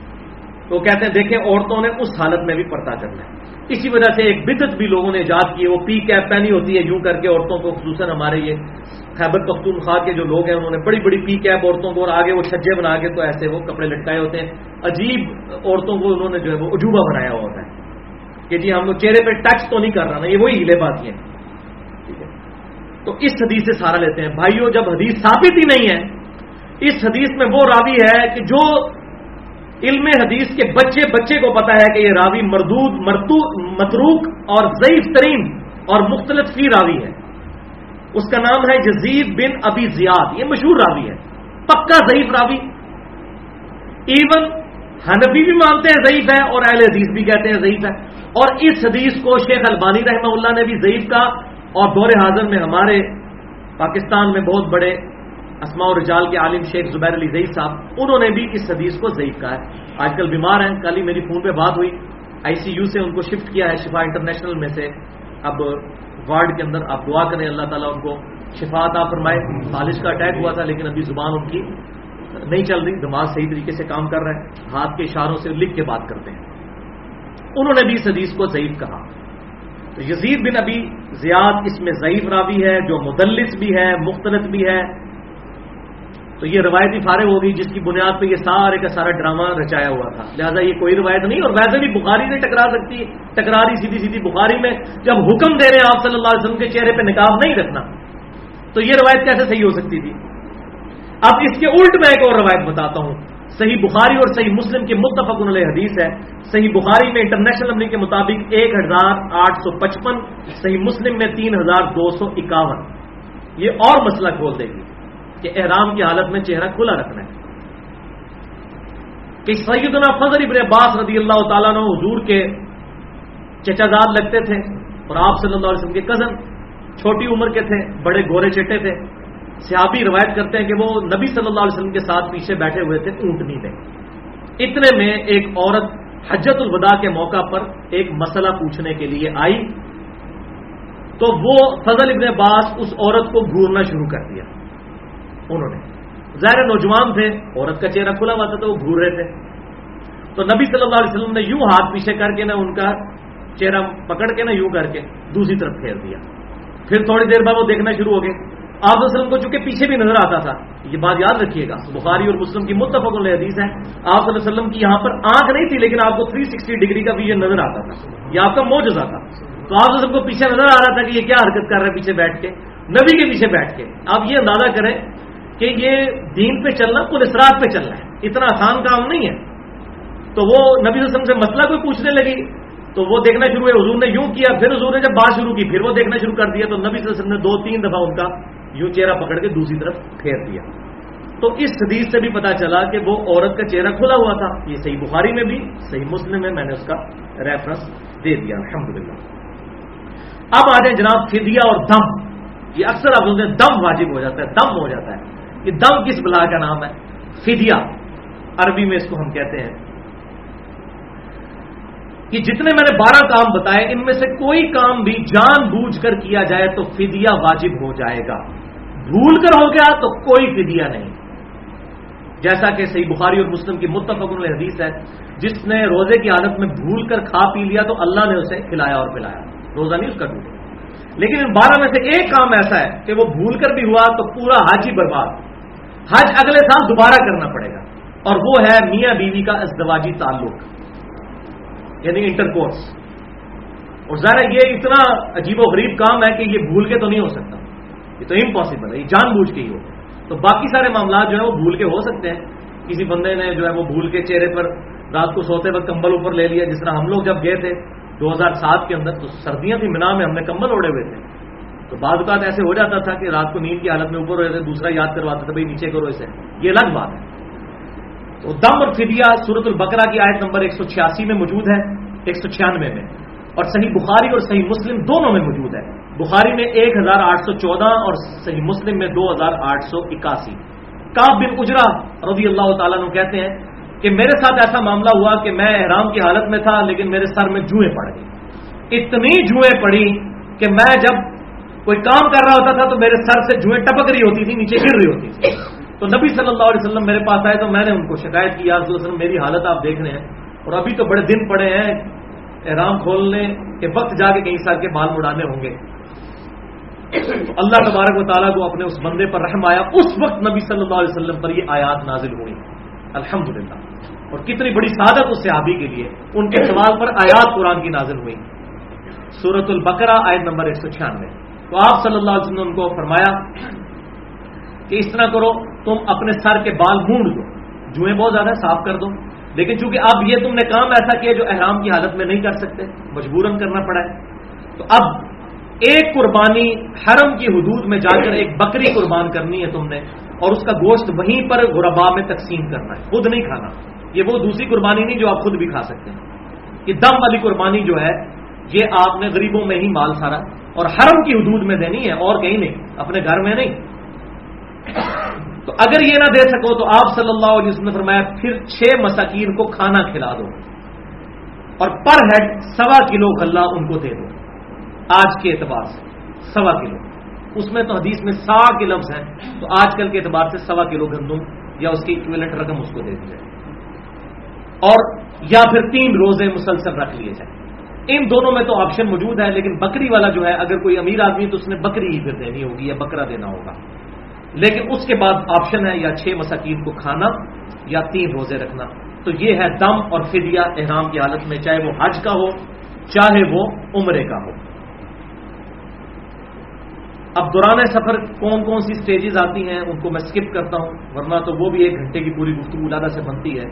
جو باتیں سمجھانے والی ہیں، میں وہ یہاں پر اب خانہ کعبہ شریف کا تعارف تھوڑا سا کروا دوں۔ اس کے بغیر آپ کو طباف اور صحیح کا پتہ نہیں چلے گا۔ ایک دفعہ دروشی پڑھ لیجیے اللهم صل على محمد وعلى ال محمد كما صليت على ابراهيم وعلى ال ابراهيم انك حميد مجيد اللهم بارك على محمد وعلى ال محمد كما باركت على ابراهيم وعلى ال ابراهيم انك حميد مجيد بھائیوں اب حرم کا ذرا تعارف ہو جائے، خانہ کعبہ، جو ہم اپنی ویڈیوز میں انٹرنیٹ کے ذریعے یا سعودی عرب کے چینل کے ذریعے ایک گھر دیکھتے ہیں جس پہ کالا غلاف چڑھا ہوا ہوتا ہے، اسے ہم کہتے ہیں خانہ کعبہ، اپنی لینگویج کے اندر۔ اور وہ پوری مسجد جو ہے، مسجد الحرام ہے یعنی حرمت والی جگہ ہے، وہاں پر حرام کام کرنا بہت بڑا گناہ ہے۔ اس کا تعارف سن لیتے ہیں۔ خانہ کعبہ شریف بھائیوں بیسیکلی ریکٹینگولر شیپ میں ہے۔ مستطیل ہے۔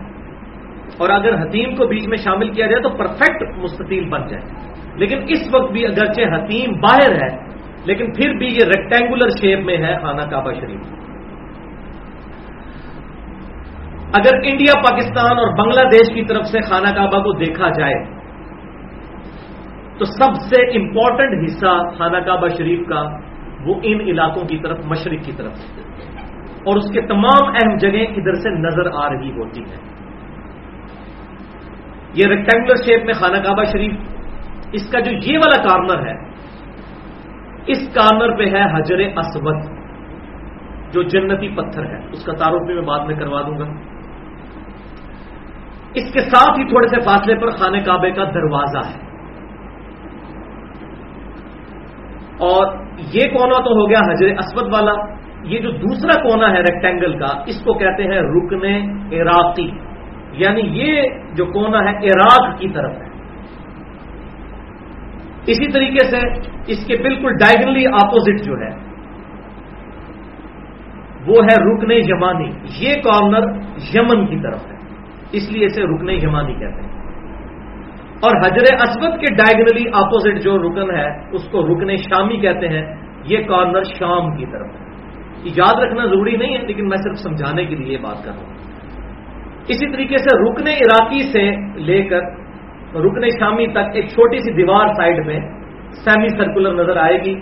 اس کو ہم کہتے ہیں حتیم اور یہ خانہ کعبے کا حصہ ہے۔ صحیح بخاری میں موجود ہے کہ مشرقین عرب جو ہیں، وہ اپنے پاکیزہ مال کے ذریعے بیت اللہ شریف کی تعمیر کرنے لگے۔ تو ان کا مال ختم ہو گیا۔ تو انہوں نے خانہ کعبہ شریف کو تھوڑا سا بنایا۔ یہ جو کمرہ سا بنایا اور باقی حصے میں چھوٹی سی دیوار بنا کے اس کو چھوڑ دیا۔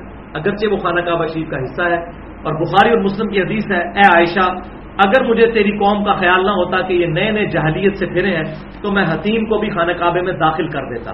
لیکن فتنے کے ڈر سے نہیں کرتا اور وہ اللہ کی طرف سے ہمارے لیے رحمت ہوئی۔ آج تک حتیم خانہ کعبے سے باہر ہے، لیکن اس کے اندر نماز پڑھنا گویا خانہ کعبے کے اندر نماز پڑھنا ہے۔ اور اسی کے اندر اوپر آپ دیکھیں گے پرنالا بہت بڑا سا نظر آئے گا، اسے مزاب رحمت کہتے ہیں۔ یعنی خانہ کعبے کی چھت کا پانی حتیم کے اوپر گرتا ہے۔ تو حتیم میں کھڑے ہو کر نماز پڑھی، گویا کہ آپ نے خانہ کعبہ کے اندر پڑھی اور آسانی سے بندہ پہنچ جاتا ہے۔ اسی طریقے سے یہ جو دیوار ہے، جس کے ایک کونے پہ حضر اسود اور دوسرے پہ رکن عراقی ہے، اسی میں رکن عراقی کے پاس ہی تھوڑا سا پیچھے ہٹ کر مقام ابراہیم ہے۔ یلو کلر کی جالی اور اس کے اندر وہ پتھر جس پہ ابراہیم علیہ السلام کے پاؤں مبارک کے نشان اب بھی موجود ہیں۔ اللہ تعالیٰ کی طرف سے موجزانہ طور پر جس پہ کھڑے ہو کر انہوں نے خانہ کعبہ کی تعمیر کی تھی، جس کا ذکر قرآن میں وقت میں مقام ابراہیم مسلح اے نبی صلی اللہ علیہ وسلم، ابراہیم علیہ السلام کے کھڑے ہونے کی جگہ کو اپنا مسلح بنا لو۔ اسی طریقے سے یہ حجر اسود اور رکن یمانی، اس کے درمیان جو دیوار ہے، اسے کہتے ہیں مستجاب۔ دعاؤں کی قبولیت کی جگہ۔ ستر انبیاء کا مسلح رہا ہے۔ اس دیوار کے سامنے اگر نماز پڑھی جائے تو آپ کا رخ بیت المقدس اور خانہ کعبہ دونوں کی طرف ہو جاتا ہے۔ اسی لیے آپ صلی اللہ علیہ وسلم مدینہ کی ہجرت سے پہلے یہیں پر کھڑے ہو کر نماز پڑھتے تھے تاکہ دونوں قبلے کی طرف منہ ہو جائے۔ لیکن پھر بعد میں حکم نازل ہوا کہ آپ بیت المقدس کی بجائے اب خانہ کعبہ شریف کی طرف جب آرڈر ہوا ہے تو بد تقدوم مقام ابراہیم مسلح وہاں پر کھڑے ہوں تاکہ یہ بات کنفرم ہو جائے کہ اب قیامت تک کے لیے مسلمانوں کا قبلہ خانہ کعبہ شریف ہے۔ حجر اسود اور اس کے خانہ کعبہ کا جو دروازہ ہے، اس کے درمیان کی تھوڑی سی جو جگہ ہے، اسے کہتے ہیں منتظم۔ تو یہ سارے کے سارا خانہ کعبہ کے اعتبار سے تعارف ہو گیا۔ اور یہ خانہ کعبہ کی جو بلڈنگ ہے، تقریباً پچپن فٹ اونچی ہے۔ بہت اونچی ہے، پچپن فٹ۔ اور اگر آپ باہر سے دیکھیں تو باہر کی جو سڑکیں ہیں وہ اس سے بھی اونچی ہیں، کیونکہ خانہ کعبہ بیسیکلی ایک وادی ہے۔ اس کی ساری طرف چٹیل پہاڑ ہے پتھروں کے۔ یہ کوئی میدانی علاقہ نہیں۔ بارہ کے قریب ٹنلز تو خانہ کعبہ شریف کے ارد گرد مکے کے اندر کتنی ٹنلز ہیں جس کے اندر وہ راستے بنائے گئے ہیں۔ تو یہ پوری ایک وادی تھی، اسی لیے آپ اگر پرانی تصاویر دیکھیں تو اس میں ملتا ہے کہ جب بھی بارش ہوتی تھی تو یہاں پر پانی کھڑا ہو جاتا تھا۔ اب بارل اب چونکہ ایڈوانس دور ہے، وہاں پر موٹرس وغیرہ لگا کے پانی کو ریموو کر لیا جاتا ہے، وہاں پر اب جمع نہیں ہوتے۔ اسی طریقے سے بھائیوں، آپ جب حجر اسپد والے کارنر سے تھوڑا سا پیچھے ہٹتے ہیں، تو وہاں پر صفا آ جاتا ہے۔ اور صفا سے تقریباً پوائنٹ فائیو کلو میٹر دوسری طرف مروا ہے۔ تو یہ اگر پاکستان کی طرف سے دیکھا جائے ایریل ویو تو یہ پی بنتی ہے پی انگلش کا ورڈ جو ہے پی جس میں یہ بیت الحرام کی مسجد اور یہ ساتھ پوائنٹ فائیو کلو میٹر صفا اور مروا اسی طریقے سے مقام ابراہیم سے جب تھوڑا سا پیچھے آئے تو وہاں پر زمزم کے کولر لگے ہوئے ہیں یہاں پر، جو وہاں سے زمزم پینا وہاں پر کھڑے ہو کر سنت ہے. پہلے یہاں پر سیڑھیاں بھی تھیں، جب میں گیا تھا دو ہزار دو میں، اس وقت تو سیڑھیاں موجود تھیں، نیچے تک کنویں تک جاتے تھے. اب انہوں نے وہ کور کر دی ہے، وہ متاف کو انہوں نے بڑا کرنے کے لیے۔ تو یہ جو پورا ایریا جس میں ہم طواف کرتے ہیں، اس کو ہم کہتے ہیں متاف طواف کرنے کی جگہ۔ اسی خانہ کعبہ کے گرد آپ نے اینٹی کلاک وائز طواف کرنا ہوتا ہے، اپنا بایاں کندھا خانہ کعبہ شریف کی طرف کر کے، اور حضر اسود سے شروع کرنا ہوتا ہے۔ وہ آپ ڈیٹیل میں آپ کو بیس سٹیپس میں عمرے کا طریقہ سٹیپ وائز بتا دیتا ہوں۔ پھر ہمارا یہ آج کا لیکچر مکمل ہو جائے گا انشاءاللہ۔ باقی گفتگو ہم انشاءاللہ تیسرا حصہ اگلی دفعہ ڈسکس کریں گے۔ سٹیپ نمبر ون سب سے پہلے وضو کریں۔ وضو طواف کے لیے شرط ہے جیسا کہ نماز کے لیے۔ صفا مروا کی صحیح کے لیے وضو شرط نہیں ہے، لیکن طواف کے لیے شرط ہے۔ اس کا بھی پروٹوکول ہے۔ اگرچہ طواف کا پروٹوکول نماز والا نہیں، اس کے دوران طواف کے دوران آپ آپس میں گفتگو بھی کر سکتے ہیں۔ لیکن کوئی فضول گفتگو نہیں، ضروری گفتگو، نماز میں تو نہیں کر سکتے۔ پہلے اجازت تھی، بعد میں منسوخ ہو گئی تھی نماز کے سلسلے میں۔ تو جو پہلا طواف خانہ کعبہ شریف میں جا کے کیا جاتا ہے، حج یا عمرے کے لیے جاتے ہیں اسے کہتے ہیں طواف قدوم یعنی قدم رکھتے ہی وہاں پر طواف کرنا۔ طواف قدوم۔ تو یہ پہلا سٹیپ ہے کہ وضو کیا اور آپ حرم شریف کے اندر آئے اور تلبیہ آپ کی زبان پر جاری ہو۔ لبیک اللہ لبیک۔ لبیک لا شریک لک، لبیک، ان الحمد والنعمت لک والملک لا شریک لک. یہ تلبیہ پڑھتے ہوئے آپ حجر اسود والے کارنر کی سیدھ میں پہنچ جائیں۔ اور جیسے ہی حجر اسود کی سیدھ میں پہنچیں تو تلبیہ پڑھنا بند کر دیں۔ حجر اسود کے بالکل اپوزٹ سامنے بلڈنگ کے اوپر سبز رنگ کی ٹیوب لائٹ لگی ہوگی۔ اور زمین کے اوپر بھی پہلے کالے کلر کی انہوں نے وہ ٹیپ لگائی ہوئی تھی پتہ چل جاتا تھا یہ حجر اسود کی سیدھ میں لائن ہے، یہاں سے آپ نے طواف شروع کرنا ہے۔ وہاں پر پہنچتے ہی تلبیہ بند کر دینا سنت ہے۔ سٹیپ نمبر تھری طواف کرنے سے پہلے مرد اپنا دایا کندھا ننگا کر لیں گے۔ یعنی اوپر والی جو چادر ہے، اس کو دائیں کندھے کے نیچے سے گزار کر یوں کر لیں گے۔ تو یہ کندھا ہو جائے گا ننگا۔ اس کو عربی میں کہتے ہیں ابتبا الف باد با الف عین ابتبا کرنا، یا اردو میں اجتباع کرنا، یہ مردوں نے کرنا ہے۔ اور یہ صرف عمرے کے طواف کے لیے، اور کسی طواف کے لیے نہیں، صرف عمرے کے طواف کے لیے۔ نماز بھی جب پڑھیں گے بعد میں تو یہ کندھا ڈھانپنا ہے، کیونکہ بخاری اور مسلم میں حدیث ہے، کوئی شخص اس حال میں نماز نہ پڑھے کہ اس کے کندھے پر کپڑا نہ ہو۔ نماز نہیں ہوگی اور لوگ وہاں پر اسی طریقے سے ابتبا کی حالت میں ہی نماز بھی پڑھ رہے ہوتے ہیں۔ اور صحیح بھی اسی طریقے سے کر رہے ہوتے ہیں تو یہ کرنا ہے ابتبا اسٹیپ نمبر فور حجر اسود کو بوسا دیں، جو تقریباً امپاسبل ہے۔ تو اس کا ایکسپشن بھی موجود ہے کہ حجر اسود کو ہاتھ لگا کر پریکٹیکلی ہاتھ کو چوم لینا۔ بخاری اور مسلم میں موجود ہے، آپ نے چھڑی لگا کر بھی چھڑی کو چوما۔ لیکن وہ ٹچ کرنے کی صورت میں۔ اور تیسرا طریقہ جو آسان ہے کہ صرف دائیں ہاتھ سے یوں اس کو اشارہ کرنا ہے، دور سے حجر اسود ایسے پھر نہیں کرنا۔ یہ ایسے اشارہ کر کے چومنا تو تب ہے جب آپ ہاتھ لگا لیں۔ جب آپ نے صرف اشارہ کرنا ہے تو پھر ایسے اشارہ کرنا ہے حضرت اسود کو۔ یہ اس کا اکویلنٹ ہو جائے گا اور اس عمل کو کہتے ہیں استلام کرنا۔ حضرت اسود کو چومنا یا ہاتھ لگا کر ہاتھ کو چومنا یا دور سے اشارہ کرنا، یہ تینوں صورتیں استلام کہلاتی ہیں۔ اسٹیپ نمبر فائیو ہر استلام کے ساتھ حضر اسود کی طرف ہاتھ اٹھا کر اللہ اکبر یا بسم اللہ اللہ اکبر کہنا ہے۔ اللہ اکبر، ایسے۔ اسٹیپ نمبر سکس کعبہ کو اپنی بائیں جانب کر لیں اور اینٹی کلاک وائز چکر لگانا شروع کر دیں۔ اور یہ طواف کے چکر جو ساتھ ہے، ساتھ کے ساتھ چکر حتیم کے باہر باہر لگانے کیونکہ حتیم بھی خانہ کعبہ کا حصہ ہے۔ اور ظاہر ہے کہ وہاں پر وہ ویسے بھی انہوں نے شرطیں کھڑے کیے ہوتے ہیں حتیم میں کوئی گھس نہیں سکتا اس طریقے سے۔ تھوڑا سا ہی راستہ ہوتا ہے، باہر سے ہی طواف ہو رہا ہوتا ہے۔ اینٹی کلاک وائز چکر لگانا شروع کر دیں۔ اسٹیپ نمبر سیون پہلے تین چکروں میں مرد حضرات جو ہیں، وہ اکڑ کر چلیں گے، چھوٹے چھوٹے قدم اٹھاتے ہوئے تھوڑا تیز۔ اس عمل کو کہتے ہیں رمل کرنا۔ اور بخاری اور مسلم میں موجود ہے سیدنا عمر کہتے ہیں کہ یہ رمل مشرقین عرب پر روب ڈالنے کے لیے کیا گیا تھا۔ وہ یہ سمجھتے تھے کہ مسلمان مدینے سے آئے اور مدینہ بیماریوں کی جگہ ہے، لہذا کمزور ہوئے ہوں گے تو نبی صلی اللہ علیہ وسلم نے ہمیں حکم دیا کہ تم نے اس طریقے سے یہ رمل کرنا ہے تاکہ پتہ چلے کہ مسلمان طاقتور ہے تو سیدنا عمر نے کہا، اس کی اب ضرورت نہیں کیونکہ اللہ تعالیٰ نے مسلمانوں کو غلبہ دے دیا ہے۔ لیکن ساتھ ہی کہا کہ میں اس سنت کو چھوڑنا پسند نہیں کرتا۔ کیونکہ میرے محبوب نے کی تھی، تو میں وہ کام کروں الحمد للہ صلی اللہ علیہ وسلم۔ تو پہلے تین چکر، سات چکروں میں سے رمل کرنا ہے۔ اسٹیپ نمبر آٹھ، جیسے ہی رکنے یمانی پر پہنچے تو ہاتھ سے اسے چھوئیں، جو حضر اسود کے ساتھ ایڈجسٹنٹ تھا۔ رکنے عراقی کے ڈائگنل سامنے۔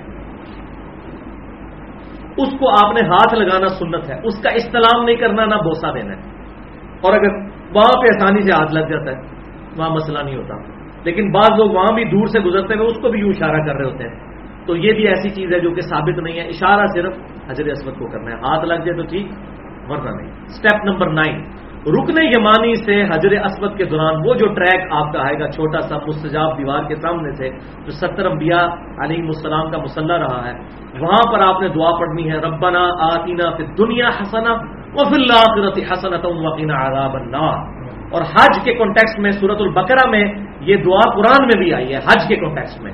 اور سن نبی دعود میں انٹرنیشنل نمبر کے مطابق اٹھارہ سو بانوے نمبر حدیث ہے کہ آپ صلی اللہ علیہ وسلم یہ دعا پڑھتے تھے۔ بعض لوگوں نے اس کے آگے بھی ایڈ کر لیا ہے مدخل جنت ابرار یا عزیز و یا غفار، یہ کہیں موجود نہیں ہے۔ یہ اسی طریقے سے ہے۔ واقعہ عذاب القبری واقعہ عذاب الحشری اپنی طرف سے چیزیں ایڈ کی ہوئی ہیں۔ تو یہ بس اتنی دعا ہے جو قرآن میں آئی۔ کسی چکر کی بھائیوں، کوئی دعا الگ سے ثابت نہیں ہے۔ بغیر پروٹوکول کے آپ کا جو دل چاہے ذکر کریں یہ جو چکروں کی دعائیں لکھی ہوئی ہیں، یہ علماء نے اپنی طرف سے بنا بنا کے لکھی ہیں، وہ مانتے ہیں کہ سنت نہیں ہے، تو ہم اس کے پابند تو نہیں۔ اور اگر چکر کے دوران شک پڑ دے کہ تین کیے یا چار، تو کم کی طرف رجحان کریں۔ کہ یار تین کیے زیادہ ہو جائیں گے تو مسئلہ نہیں ہوگا، کم ہو گئے تو آپ مکمل نہیں ہوگا، سات چکر مکمل نہیں ہوئے تو۔ اور اگر اس دوران وضو ٹوٹ جائے، تو جس چکر میں وضو ٹوٹا ہے، وضو کر کے آگے اس چکر کو چھوڑ دیں۔ باقی اس سے پہلے جتنے ہوئے تھے، ان کو شمار کر لیں۔ اور اس چکر کو دوبارہ سے حضرت اسمت پہ آ کر استعلام کر کے بسم اللہ اللہ اوپر پڑھ کے وہاں سے شروع کریں۔ پرانے دو یا تین ہو چکے، ان کو شمار کر لیا جائے گا۔ اور جو باقی رہ گئے، ان کو پھر پورا کریں گے۔ سنت اذکار کر سکتے ہیں، لیکن وہاں پر کیا ہوتا ہے؟ لوگ موبائل فون سن رہے ہوتے ہیں۔ اتنے موبائل بجتے ہیں طباف کرتے کہ بندہ پریشان ہو جاتا ہے کہ لوگ اتنی دور سے یہ کام کرنے کے لیے آئے۔ کون سی اتنی ضروری بات ہے جو کرنی ہے؟ بھی ضروری ہے۔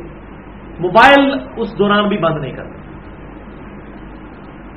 اب چکروں کی تعداد کو آسانی سے یاد رکھنے کے لیے سنت اذکار اپنے اوپر خود کوئی آپ کر لیں جو سنت سے ثابت ہے۔ جیسے میں کیا کرتا تھا وہ میں آپ کو بتا دیتا ہوں، کوئی تصویر کاؤنٹر رکھنے کی ضرورت ہی نہیں، آپ بھول ہی نہیں سکتے۔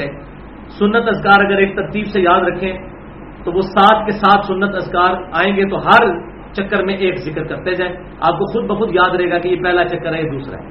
اور وہ کون سا جو بخاری اور مسلم میں اذکار موجود ہے تسبیح فاطمہ پہلے چکر میں آپ صرف پڑھیں سبحان اللہ سبحان اللہ سبحان اللہ سبحان اللہ، بہت بڑی نیکی ہے۔ جب وہ چکر حضرت اسمت پہ پورا ہو، پھر آپ شروع کرتے ہیں الحمد للہ الحمد للہ الحمد للہ دو ہو گئے، تیسرے میں اللہ اکبر، چوتھے میں لا الہ الا اللہ، سبحان اللہ الحمد للہ لا الہ الا اللہ اللہ اکبر، تو اس میں لا الہ الا اللہ اس میں پھر لا حول ولا قوت الا باللہ بھی آتا ہے۔ یہ صحیح بخاری میں ہے کہ آپ صلی اللہ علیہ وسلم کے تحجد کے وقت یہ ذکر ہوتا تھا۔ سبحان اللہ الحمد للہ ولا الہ الا اللہ واللہ اکبر ولا حول ولا قوت الا باللہ العلی العظیم۔ صحیح مسلم میں موجود ہے کہ اللہ تعالیٰ کو چار کلمات بہت پسند ہے سبحان اللہ الحمد للہ ولا الہ الا اللہ واللہ اکبر۔ چوتھے میں لا الہ الا اللہ پڑھ لیا۔ ٹھیک ہے جی۔ اسی طریقے سے پانچویں چکر میں لا حول ولا قوت الا باللہ۔ چھٹے میں استغفر اللہ پڑھ لیں استغفر اللہ اتوب الیہ استغفر اللہ ربی من کل ذنب واتوب ساتویں چکر میں دروشی پڑھ لیں اللہ صلی اللہ محمد وعلی ال محمد، یا درود ابراہیمی پڑھ لیں۔ تو اس طرح آپ کو یاد رہے گا کہ چکر کون سا چل رہا ہے۔ کبھی بھی نہیں بھولیں گے۔ الحمدللہ، درجنوں طواف کیے ہیں، یہ تو کبھی ایشو ہی نہیں آیا کہ جی چکر کون سا ہے۔ اور لوگوں نے وہاں شمارے رکھے ہوتے ہیں، بار بار پھینک رہے ہوتے ہیں، آپس میں کتنے ہوئے تین ہوئے کہ چار۔ وہ ادھر جی چکر دینے حالانکہ اپنے اوپر اگر لازم کریں تو توجہ کے ساتھ کریں تو کوئی مسئلہ نہیں ہوتا۔ یہ سجیشن ہے۔ اسٹیپ نمبر ٹین ہر چکر کے اینڈ پہ حضر اسود کا استعلام کرنا ہے۔ طواف کا اسٹارٹ بھی حضر اسود کے استعلام سے ہوا اور ہر چکر کے اینڈ پہ بھی استعلام کرنا ہے۔ اسٹیپ نمبر گیارہ. کل سات چکر لگانے ہیں، تین میں مردوں نے رمل کرنا ہے اور باقی چار نارمل کرنے ہیں۔ لیکن عورتوں نے رمل نہیں کرنا۔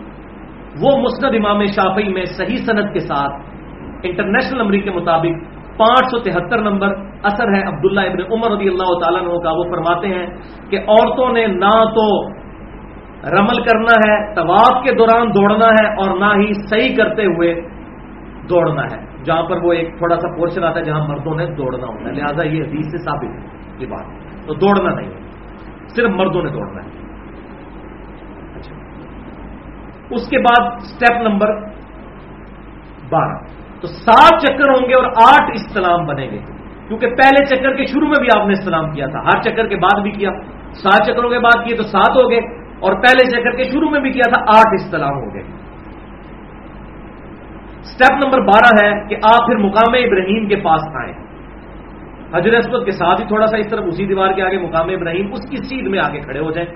اور وہاں پر آیت پڑے میں مقام ابراہیم مسلح اور ابراہیم کے کھڑے ہونے کی جگہ کو اپنی نماز کا مقام بنا لو، یہ سنت ہے پڑھنا۔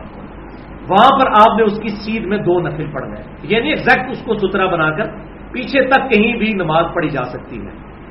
اور اس میں صحیح مسلم میں موجود ہے کہ آپ صلی اللہ علیہ وسلم نے پہلی رکت میں کل یا یول کافرون اور دوسری میں کل اللہ احد، یہ دو صورتیں پڑھی تھیں۔ یہ مکرو وقت کے علاوہ کسی بھی وقت دو نفل پڑھے جا سکتے ہیں۔ اور وہ مینلی تین مکرو وقت ہیں جو مسل نمبر تیس کے اندر میں نے ڈیٹیل سے بتائے ہیں۔ ایک تو سورج نکلتے وقت، تقریباً دس منٹ کا وقت، اور سورج جب درمیان میں پہنچ جائے، اس وقت دس سے بیس منٹ کا وقت، اور غروب سے دس بیس منٹ پہلے۔ یہ تین اوقات ہیں۔ ان کے علاوہ جتنے بھی اوقات ہیں، ان میں طواف کے نفل پڑھے جا سکتے ہیں۔ یہ طواف کے آپ نے نفل پڑھے، تو اب آپ کا طواف مکمل ہو گیا۔ اس کے بعد جتنے طواف آپ نے عام کپڑوں میں بھی کرنے ہیں، ان کا طریقہ یہی ہوگا۔ لیکن اس میں تو احرام والا ہے، ابھی اس کا باقی حصہ وہ آگے باقی ہے۔ تو سادہ کپڑوں میں جو طواف کریں گے، اس میں مرد رمل نہیں کریں گے، وہ عام حالت میں ہی طواف ہوگا۔ رمل صرف احرام کی حالت میں ہے۔ ایک بات مجھ سے اسکپ ہو گئی، میں یہاں پر بتا دیتا ہوں کہ بعض لوگ یہ سمجھتے ہیں کہ حج اور عمرے کے دوران مسجد حرام کے اندر جو لوگ نماز پڑھ رہے ہیں، اس نمازی کے آگے سے گزر سکتے ہیں۔ اور خصوصاً یہ تماشا لگتا ہے مقام ابراہیم پہ، جہاں پہ اتنے لوگ نوافل پڑھ رہے ہوتے ہیں۔ تو لوگ ان کے آگے سے بے دھڑک گزر جاتے ہیں کہ کوئی گناہ نہیں ہے۔ بھائیو، وہاں بھی اسی طریقے سے، بلکہ اس سے بڑا گنا ہے نمازی کے آگے سے گزرنا۔ صحیح بخاری میں حدیث ہے، اگر لوگ اس گنا کو جان لیتے تو چالیس تک انتظار کرتے۔ راوی کہتے ہیں، مجھے یاد نہیں کہ آپ صلی اللہ علیہ وسلم نے چالیس دن فرمایا یا چالیس سال فرمایا یا چالیس مہینے۔ چالیس دن بھی ہو تو بہت زیادہ ہے۔ اگر گناہ جان لیتے تو چالیس دن بھی انتظار کرتے ہیں، لیکن نمازی کے آگے سے نہ گزرتے۔ تو اس کا بڑا آسان حل جو میں آپ کو تجویز کرتا ہوں، زبانی تو سارے باتیں کرتے ہیں، اس کا سمپل سولوشن یہ ہے کہ ظاہر اکیلا تو کوئی حج عمرے کے لیے نہیں جاتا، یا بیوی ساتھ ہوتی ہے، یا دوست وغیرہ ساتھ ہوتے ہیں۔ تو ہم تو اس طرح بھائی کرتے تھے کہ پہلے جو ہے وہ میں خود سترا بن کے سامنے بیٹھ جاتا تھا اور بیوی کو کہتا تھا، میرے پیچھے کھڑے ہو کر نفل پڑھ لو. اب سترا ہے، کوئی آگے سے گزر گزرتا بھی دے تو خیر ہے۔ سترا ہوگا تو سترا کم از کم جو ہے وہ ڈیڑھ فٹ ہونا چاہیے، ایک ہاتھ کے برابر۔ اس کے بعد جب وہ نفل پڑھ لیتی تھی، وہ میرے سامنے آ کے بیٹھ جاتی تھی، تو میں اس کے پیچھے دو نفل پڑھ لیتا تھا۔ اس طریقے سے ہم خود اپنا ستھرا بنا لیتے تھے۔ اگر اس طریقے سے اہتمام کیا جائے اور یہ میرا مشورہ سعودی حکومت تک بھی پہنچے، وہاں پر لکھ کے لگا دیں، کیونکہ جتنی وہاں یہ اتنا بڑا گنا ہے کہ کوئی اس کو گنا سمجھتا ہی نہیں۔ ایک تو میں نے یہ بتایا نا کہ بے حجائی کے معاملے میں اور موبائل فون کے اعتبار سے اور یہ اتنا بڑا گنا سب لوگ کرتے ہیں، کوئی کسی کو نہیں سمجھاتا۔ لوگ فخریہ نمازیوں کے آگے سے گزرتے ہیں اور سمجھتے ہیں کہ جی یہاں تو کوئی گناہ نہیں ہے تو مجبوری ہے۔ ایسا نہیں۔ ایک صورت میں نمازی کے آگے سے گزر سکتے ہیں، جب جماعت کے ساتھ نماز ہو رہی ہو، اس میں صرف امام کے آگے سترا ہو تو وہ کافی ہے۔ عام نمازی کے آگے سے گزر جائے گناہ گار نہیں ہوتا۔ لیکن جب کوئی جماعت کے ساتھ نماز نہیں پڑھ رہا، تو اب ہر بندے کے آگے اپنا سترا الگ سے ہونا ضروری ہے۔ تو یہ میں نے سترے والا مسئلہ بھی اس حوالے سے کلیئر کر دیا۔ اسٹیپ نمبر تھرٹین دو نوافل کے بعد مقام ابراہیم کی سیدھ میں بالکل پیچھے چلے جائیں وہاں پر زمزم کے کولر لگے ہیں۔ ان سے آپ نے زمزم قبلہ رخ کھڑے ہو کر پینا ہے۔ یہ سنت ہے۔ اسٹیپ نمبر فورٹین پھر دوبارہ آپ حجر اسود پہ آئیں گے۔ اور پھر استلام کریں گے۔ یہ نواں استلام ہوگا۔ اس کے بعد آپ نے صفا کی طرف جانا ہے۔ لیکن اس میں ایک اسٹیپ بعض لوگ کرتے ہیں، وہ ہے ملتظم پر چمٹ کر دعا کرنا۔ ملتظم کہتے ہیں حجر اسود اور دروازے کے درمیان جو تھوڑا سا ٹکڑا ہے، اس پہ چمٹ کے دعا کی جاتی ہے۔ ضعیف روایتیں اس میں ملتی ہیں۔ ایک ہی مین اس کی سب سے مضبوط روایت جس کو بنیاد بنایا جاتا ہے، لیکن وہ بھی پکی ضعیف ہے۔ سن نبی دعود میں انٹرنیشنل نمبرنگ کے مطابق ایک ہزار آٹھ سو ننانوے اور سنن ابن ماجہ میں دو ہزار نو سو باسٹھ ہے۔ لیکن اس میں ایک تبا تابعی ہے، راوی مسنا ابن الصبا المتوفا ایک سو انچاس ہجری۔ یہ ضعیف بلکہ متروک راوی تھے۔ ایسے راوی کے جن سے حدیث لینا محدثین نے چھوڑ دی تھی اور یہ آخری وقت میں اختلاط کا شکار بھی ہو گئے تھے، ان کا حافظہ بھی بگڑ گیا تھا۔ لہذا شیخ البانی نے اس حدیث کو جو حسن کا وہ انہوں نے فارمولہ لگایا، ضعیف جمع، ضعیف برابر ہے، حسن۔ اسی لیے شیخ زبیر علی ضعیف صاحب نے اسے ضعیف لکھا ہے اور انوار الصحیفہ میں ڈالا ہے کہ یہ ضعیف روایت ہے۔ اور ویسے بھی بھائیوں صحیح بخاری اور صحیح مسلم کا اسلوب ہی بتاتا ہے کہ ایک جگہ ایسی ہے کہ جہاں پر آپ صلی اللہ علیہ وسلم نے پروٹوکول کے ساتھ ایسا کام کیا ہے اور وہ ہے حجر اسود، کہ اس کو آپ صلی اللہ علیہ وسلم نے بوسا دیا ہے۔ بخاری اور مسلم کی متفق انہوں نے حدیث ہے، صحیح بخاری میں انٹرنیشنل نمبر کے مطابق ایک ہزار پانچ سو ستانوے اور صحیح مسلم میں تین ہزار ستر۔ کہ سیدنا عمر رضی اللہ تعالیٰ نے حجر اسود کے پاس آئے، اس کو بوسا دیتے ہوئے ارشاد فرمایا، اے حجر اسود، تو ایک پتھر ہی تو ہے، نہ کسی کو نفع دے سکتا ہے، نہ نقصان۔ اگر میں اپنے محبوب صلی اللہ علیہ وسلم کو نہ دیکھتا کہ وہ تجھے چوم رہے تھے، تو میں تجھے چومتا بھی نہ۔ تو حجر اسود کا اگر یہ اسٹیٹس ہے تو ملتظم اور رکن یمانی وہ کہاں پر؟ کس لیول پہ آئیں گے؟ تو حجر اسود جو ہے، اس کے ساتھ بعض لوگوں نے جوڑ دیا کہ سیدنا علی نے سیدنا عمر سے کہا کہ نہیں، یہ نفع بھی دیتا ہے، نقصان بھی دیتا ہے۔ یہ روایت کہیں پر نہیں لکھی ہوئی، بخاری اور مسلم کا میں نے نمبر بتا دیا، خود کھول کے دیکھ لیں روایت کتنی ہے۔ لیکن یہ بات درست ہے جامعہ ترمزی اور سن نبی دعود میں سن ابن ماجہ میں۔ ترمزی میں نو سو اکسٹھ نمبر، ابن ماجہ میں دو ہزار نو سو چوالیس۔ کہ نبی صلی اللہ علیہ وسلم نے فرمایا، اللہ تعالیٰ قیامت والے دن حضر اسود کو دو آنکھیں اور ایک زبان دے گا، جس سے وہ بولے گا اور ان لوگوں کے حق میں گواہی دے گا جس نے ان اس کو چوما ہوگا۔ وہ تو ہر نماز پڑھنے والی جگہ بھی گواہی دے گی، ہم یہاں پر درس قرآن سن رہے ہیں، یہ جگہ بھی گواہی دے گی۔ بوسا ضرور دے حضر اسود کو۔ اس میں کوئی شک نہیں ہے کہ یہ بہت اہم ترین پتھر ہے۔ لیکن لیکن لیکن۔ اب یہ کڑوی بات ہے، بہت کڑوی بات۔ کہ جو بے حیائی کا طوفان بدتمیزی حجر اسود کے پاس ہوتا ہے، یقین کریں ولیاد بلّہ تعالی، مردوں اور عورتوں کا اختلاط وہاں دیکھنے میں ملتا ہے۔ عورتوں پہ مرد چڑھے ہوئے ہوتے ہیں، مردوں پہ عورتیں چڑھی ہوئی ہوتی اتنا رش، ہزاروں لوگ جب ایک پتھر کو چومنے کے لیے آئیں گے، تو کیا حالت ہوگی؟ میرا تو جا کے سارے کا ساری وہاں پہ روحانیت جو ہے نا، میں نے کہا، یار کھانا کعبہ کے اندر اتنی بے حیائی مچائی ہوئی ہے۔ ایک مستحب کام کو پورا کرنے کے لیے، جبکہ وہ استلام دور سے بھی ہو سکتا ہے۔ کہ پانچ چیزیں ایسی ہیں جو مجھے بڑی عجیب لگی ایک تو جن سے میرا دل کھٹا ہوا۔ ایک تو یہ والی چیز۔ دوسرا طباف کے دوران لوگ بھیک مانگ رہے ہوتے ہیں۔ آپ طباف کر رہے ہیں، نیچے لوگوں نے ہاتھ، اور اکثر پاکستانی ہوتے ہیں۔ یہ سندھ کے رہنے والے لوگ۔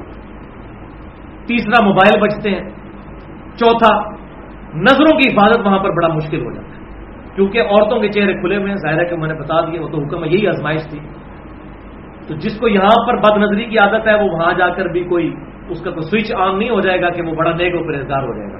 جڑے اتنے پیڑے، وہ لاہور بھی پیڑے۔ جو ادھر برے ہیں، وہ لاہور جا کے بھی برے ہوں گے خانہ کعبے میں برے ہوں گے۔ اور پانچویں چیز، ہر موقع پر صبر کا دامن تھامنا، یہ بڑا مشکل کام ہے۔ بھائی جامعہ ترمزی میں آٹھ سو ستر نمبر حدیث ہے اور مسلم امام احمد میں بھی صحیح صنعت کے ساتھ دو ہزار سات سو چھیانوے کہ آپ صلی اللہ علیہ وسلم نے فرمایا کہ جنت کا یاقوت، یہ کالا پتھر حجر اسود اللہ تعالیٰ نے اتارا تھا۔ یہ دودھ کی طرح سفید تھا، لیکن لوگوں کے گناہوں کی نحوست کی وجہ سے اس کا رنگ کالا پڑ گیا۔ اس لیے اب اسے حجر اسود کہتے ہیں۔ اسود عربی میں کہتے ہیں کالے رنگ۔ اب یب کہتے ہیں سفید۔ کلر تو یہ سیاہ ہوا لوگوں کے گناہوں کے اثرات کی وجہ سے پتھر سیاہ ہو گیا۔ پتھر کا اثر لوگوں پہ نہیں پڑا۔ یہ پوائنٹ ذرا نوٹ کرنا ہے۔ اب اس سے ڈال گئے کہ اگر جنت کا وہ یاقوت اس کا اثر لوگوں پہ نہیں پڑ رہا، الٹا لوگوں سے وہ اثر لے رہا ہے۔ تو یہ جو یاقوت، مرجان اور زمرد لوگ یہ انگوٹھیاں پہنتے ہیں اور یہ یقین رکھتے ہیں کہ اس کی وجہ سے کوئی ہمیں نفع پہنچ جائے گا، تو وہ آپ خود سوچ لیں جنت کا پتھر کسی کو نفع، نقصان نہیں دے سکتا۔ اور سیدنا عمر نے کیسا عقیدہ امت کو دیا کہ تو پتھر یہ نہ نفع دے سکتا ہے، نہ نقصان۔ اب سیدنا عمر کے سامنے اگر کوئی یہ انگوٹھیوں انگوٹھیاں پہن کے آ جائے اور کہ جی میں نے اس لیے پہنی ہوئی ہے، تو پھر حضرت عمر کے جلال کا سامنا پھر اس کو کرنا پڑے گا کہ وہ تو حضرت اسمت کے اوپر اتنا بڑا فتوا لگا رہے ہیں، تو یہ پتھر کس وہ جنت کا یاقوت اور یہ تو دنیا کا یاقوت۔ اسٹیپ نمبر پندرہ۔ اور وہ ہے صحیح کا آغاز یعنی نواں استعلام کر کے آپ صفا کی طرف آئے یعنی حضرت اسود والے کونے میں پیچھے چلے جائیں۔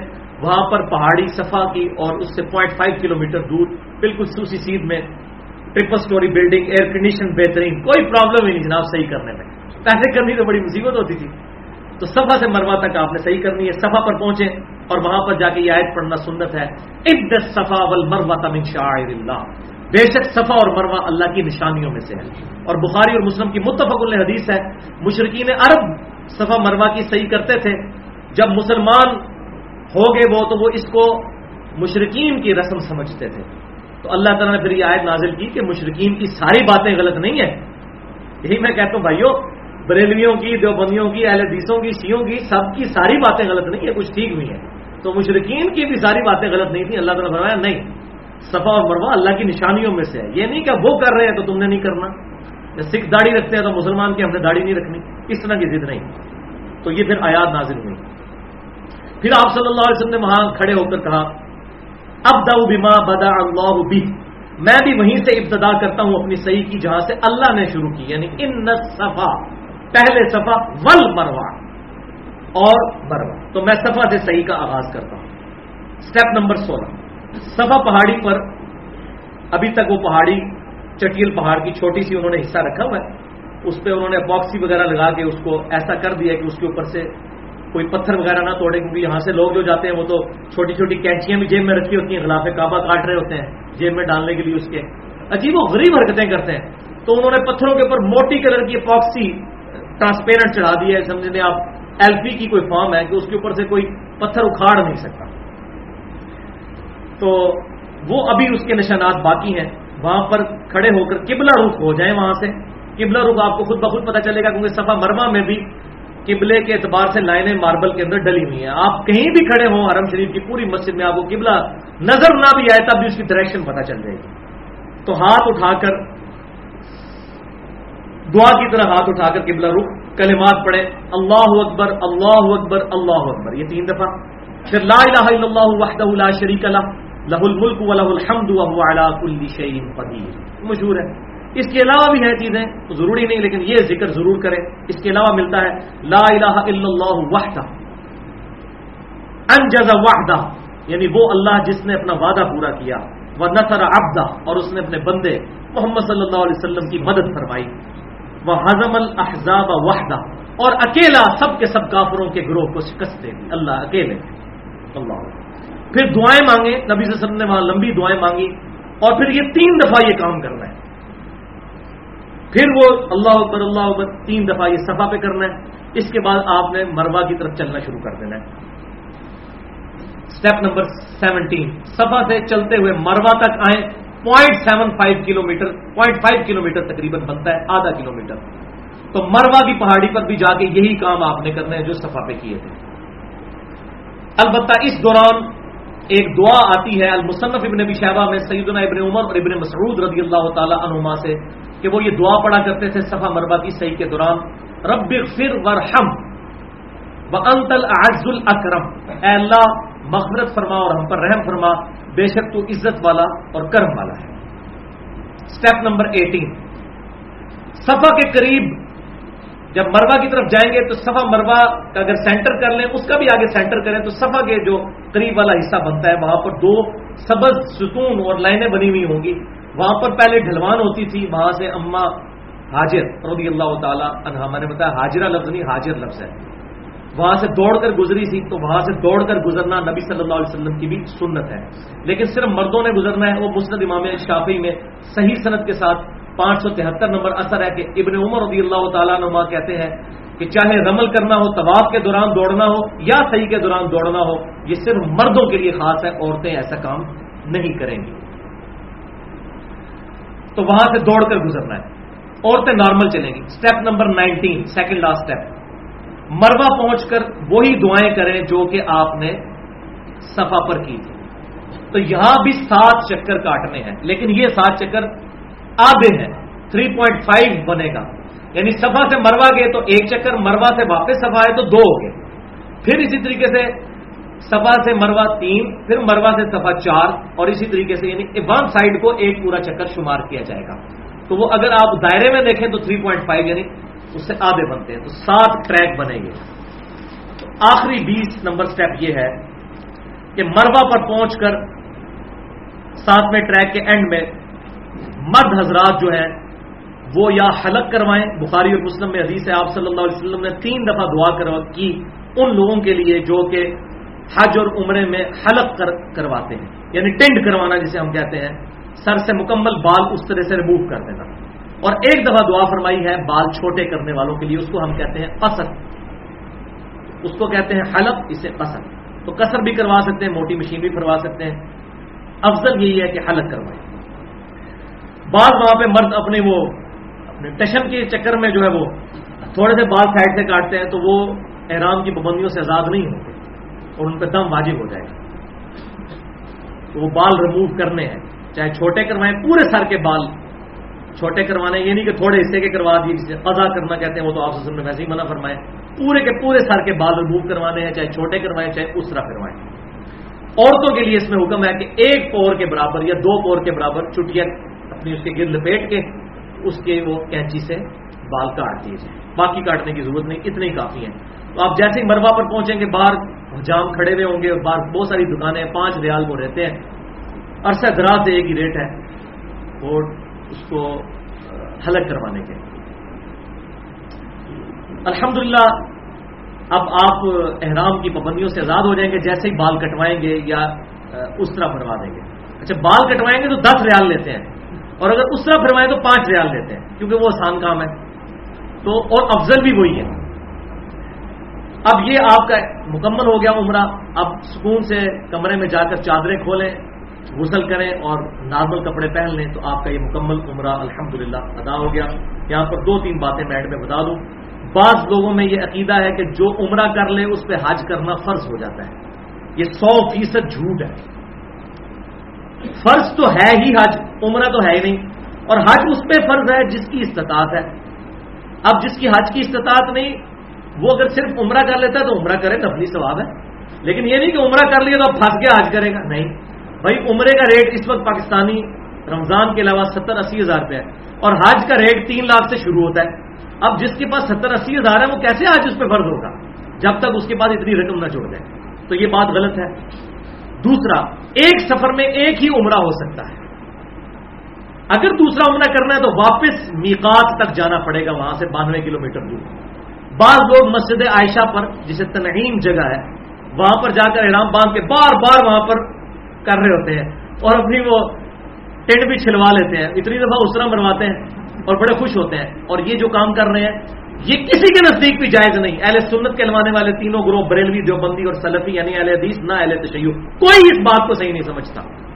یہ سیدہ عائشہ کے ساتھ معاملہ یہ ہوا تھا، بخاری اور مسلم میں ڈیٹیل ہے کہ وہ بھی حضور کے ساتھ حج کے لیے نکلی اور صلی اللہ علیہ وسلم حج کران یا حج تمتو کرنے کے لیے۔ تو دونوں میں عمرہ ساتھ ہوتا ہے۔ سیدہ عائشہ کو حیض آ گیا تھا، جو عورتوں کے ساتھ پرابلم ہے۔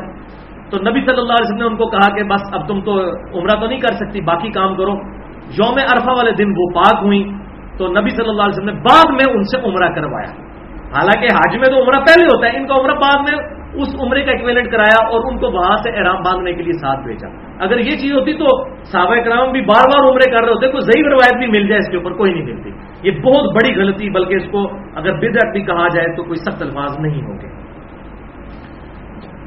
آفاقی جو ہے، اس کو میقات تک جانا ضروری ہے۔ ہاں جو مکہ شریف کا پرماننٹ رہائشی ہے، تو وہ تو اس کو بھی تنہیم یا مسجد عائشہ جانے کی ضرورت نہیں، وہ اپنے گھر سے بھی جتنی دفعہ چاہے عمرے کا احرام باندھ سکتا ہے۔ الحمد اس بات کے اوپر اجماع ہے۔ اور آخری بات بھائیو، آج کل آسانی ہو گئی ہے، عورتیں ایسی گولیاں استعمال کر سکتی ہیں جن سے ان کا حیض رک جاتا ہے۔ میڈیکلی الاؤ ہے، سب اس پہ متفق ہے کوئی ایسا مسئلہ نہیں۔ کچھ عرصے کے لیے عورتوں کے پیریڈز رک جاتے ہیں اگر وہ مانے حیض گولیاں استعمال کر لیں، مارکیٹ سے مل جاتی ہیں سستے داموں۔ اس کا بڑا فائدہ ہے، حج اور عمرے کی روحانیت ڈسٹرب نہیں ہوتی۔ ورنہ ظاہر ہے کہ میاں بیوی حج پر گئے ہوئے ہیں اور وہاں پر اس طرح کی پرابلم بن جائے۔ تو اب بیوی جو ہے وہ اب ہوٹل میں بیٹھی ہوئی ہے اور مرد وہاں پہ وہ ایکٹیویٹیز پرفارم کر رہا ہے عجیب بدمزی ہو جاتی ہے۔ لہٰذا یہ تھوڑے سے دن ہے اگر کوئی عورت یہ استعمال کر لیتی ہے تو اس میں کچھ گناہ کا کام نہیں۔ اور باقی گفتگو ہم انشاءاللہ تیسرا حصہ اگلی دفعہ ڈسکس کریں گے۔ اللہ تعالیٰ سے دعا ہے جو حق بات میں نے کہی، اللہ تعالیٰ ہمارے دلوں میں راسک فرمائے۔ اگر جس بات میں میرے منہ سے کوئی غلط بات نکل گئی تو اللہ تعالیٰ ہمارے دلوں سے محف کر دے۔ اشد اللہ اللہ انت، استغفرک و اطوب الیک۔ وما علینا الا البلاغ المبین۔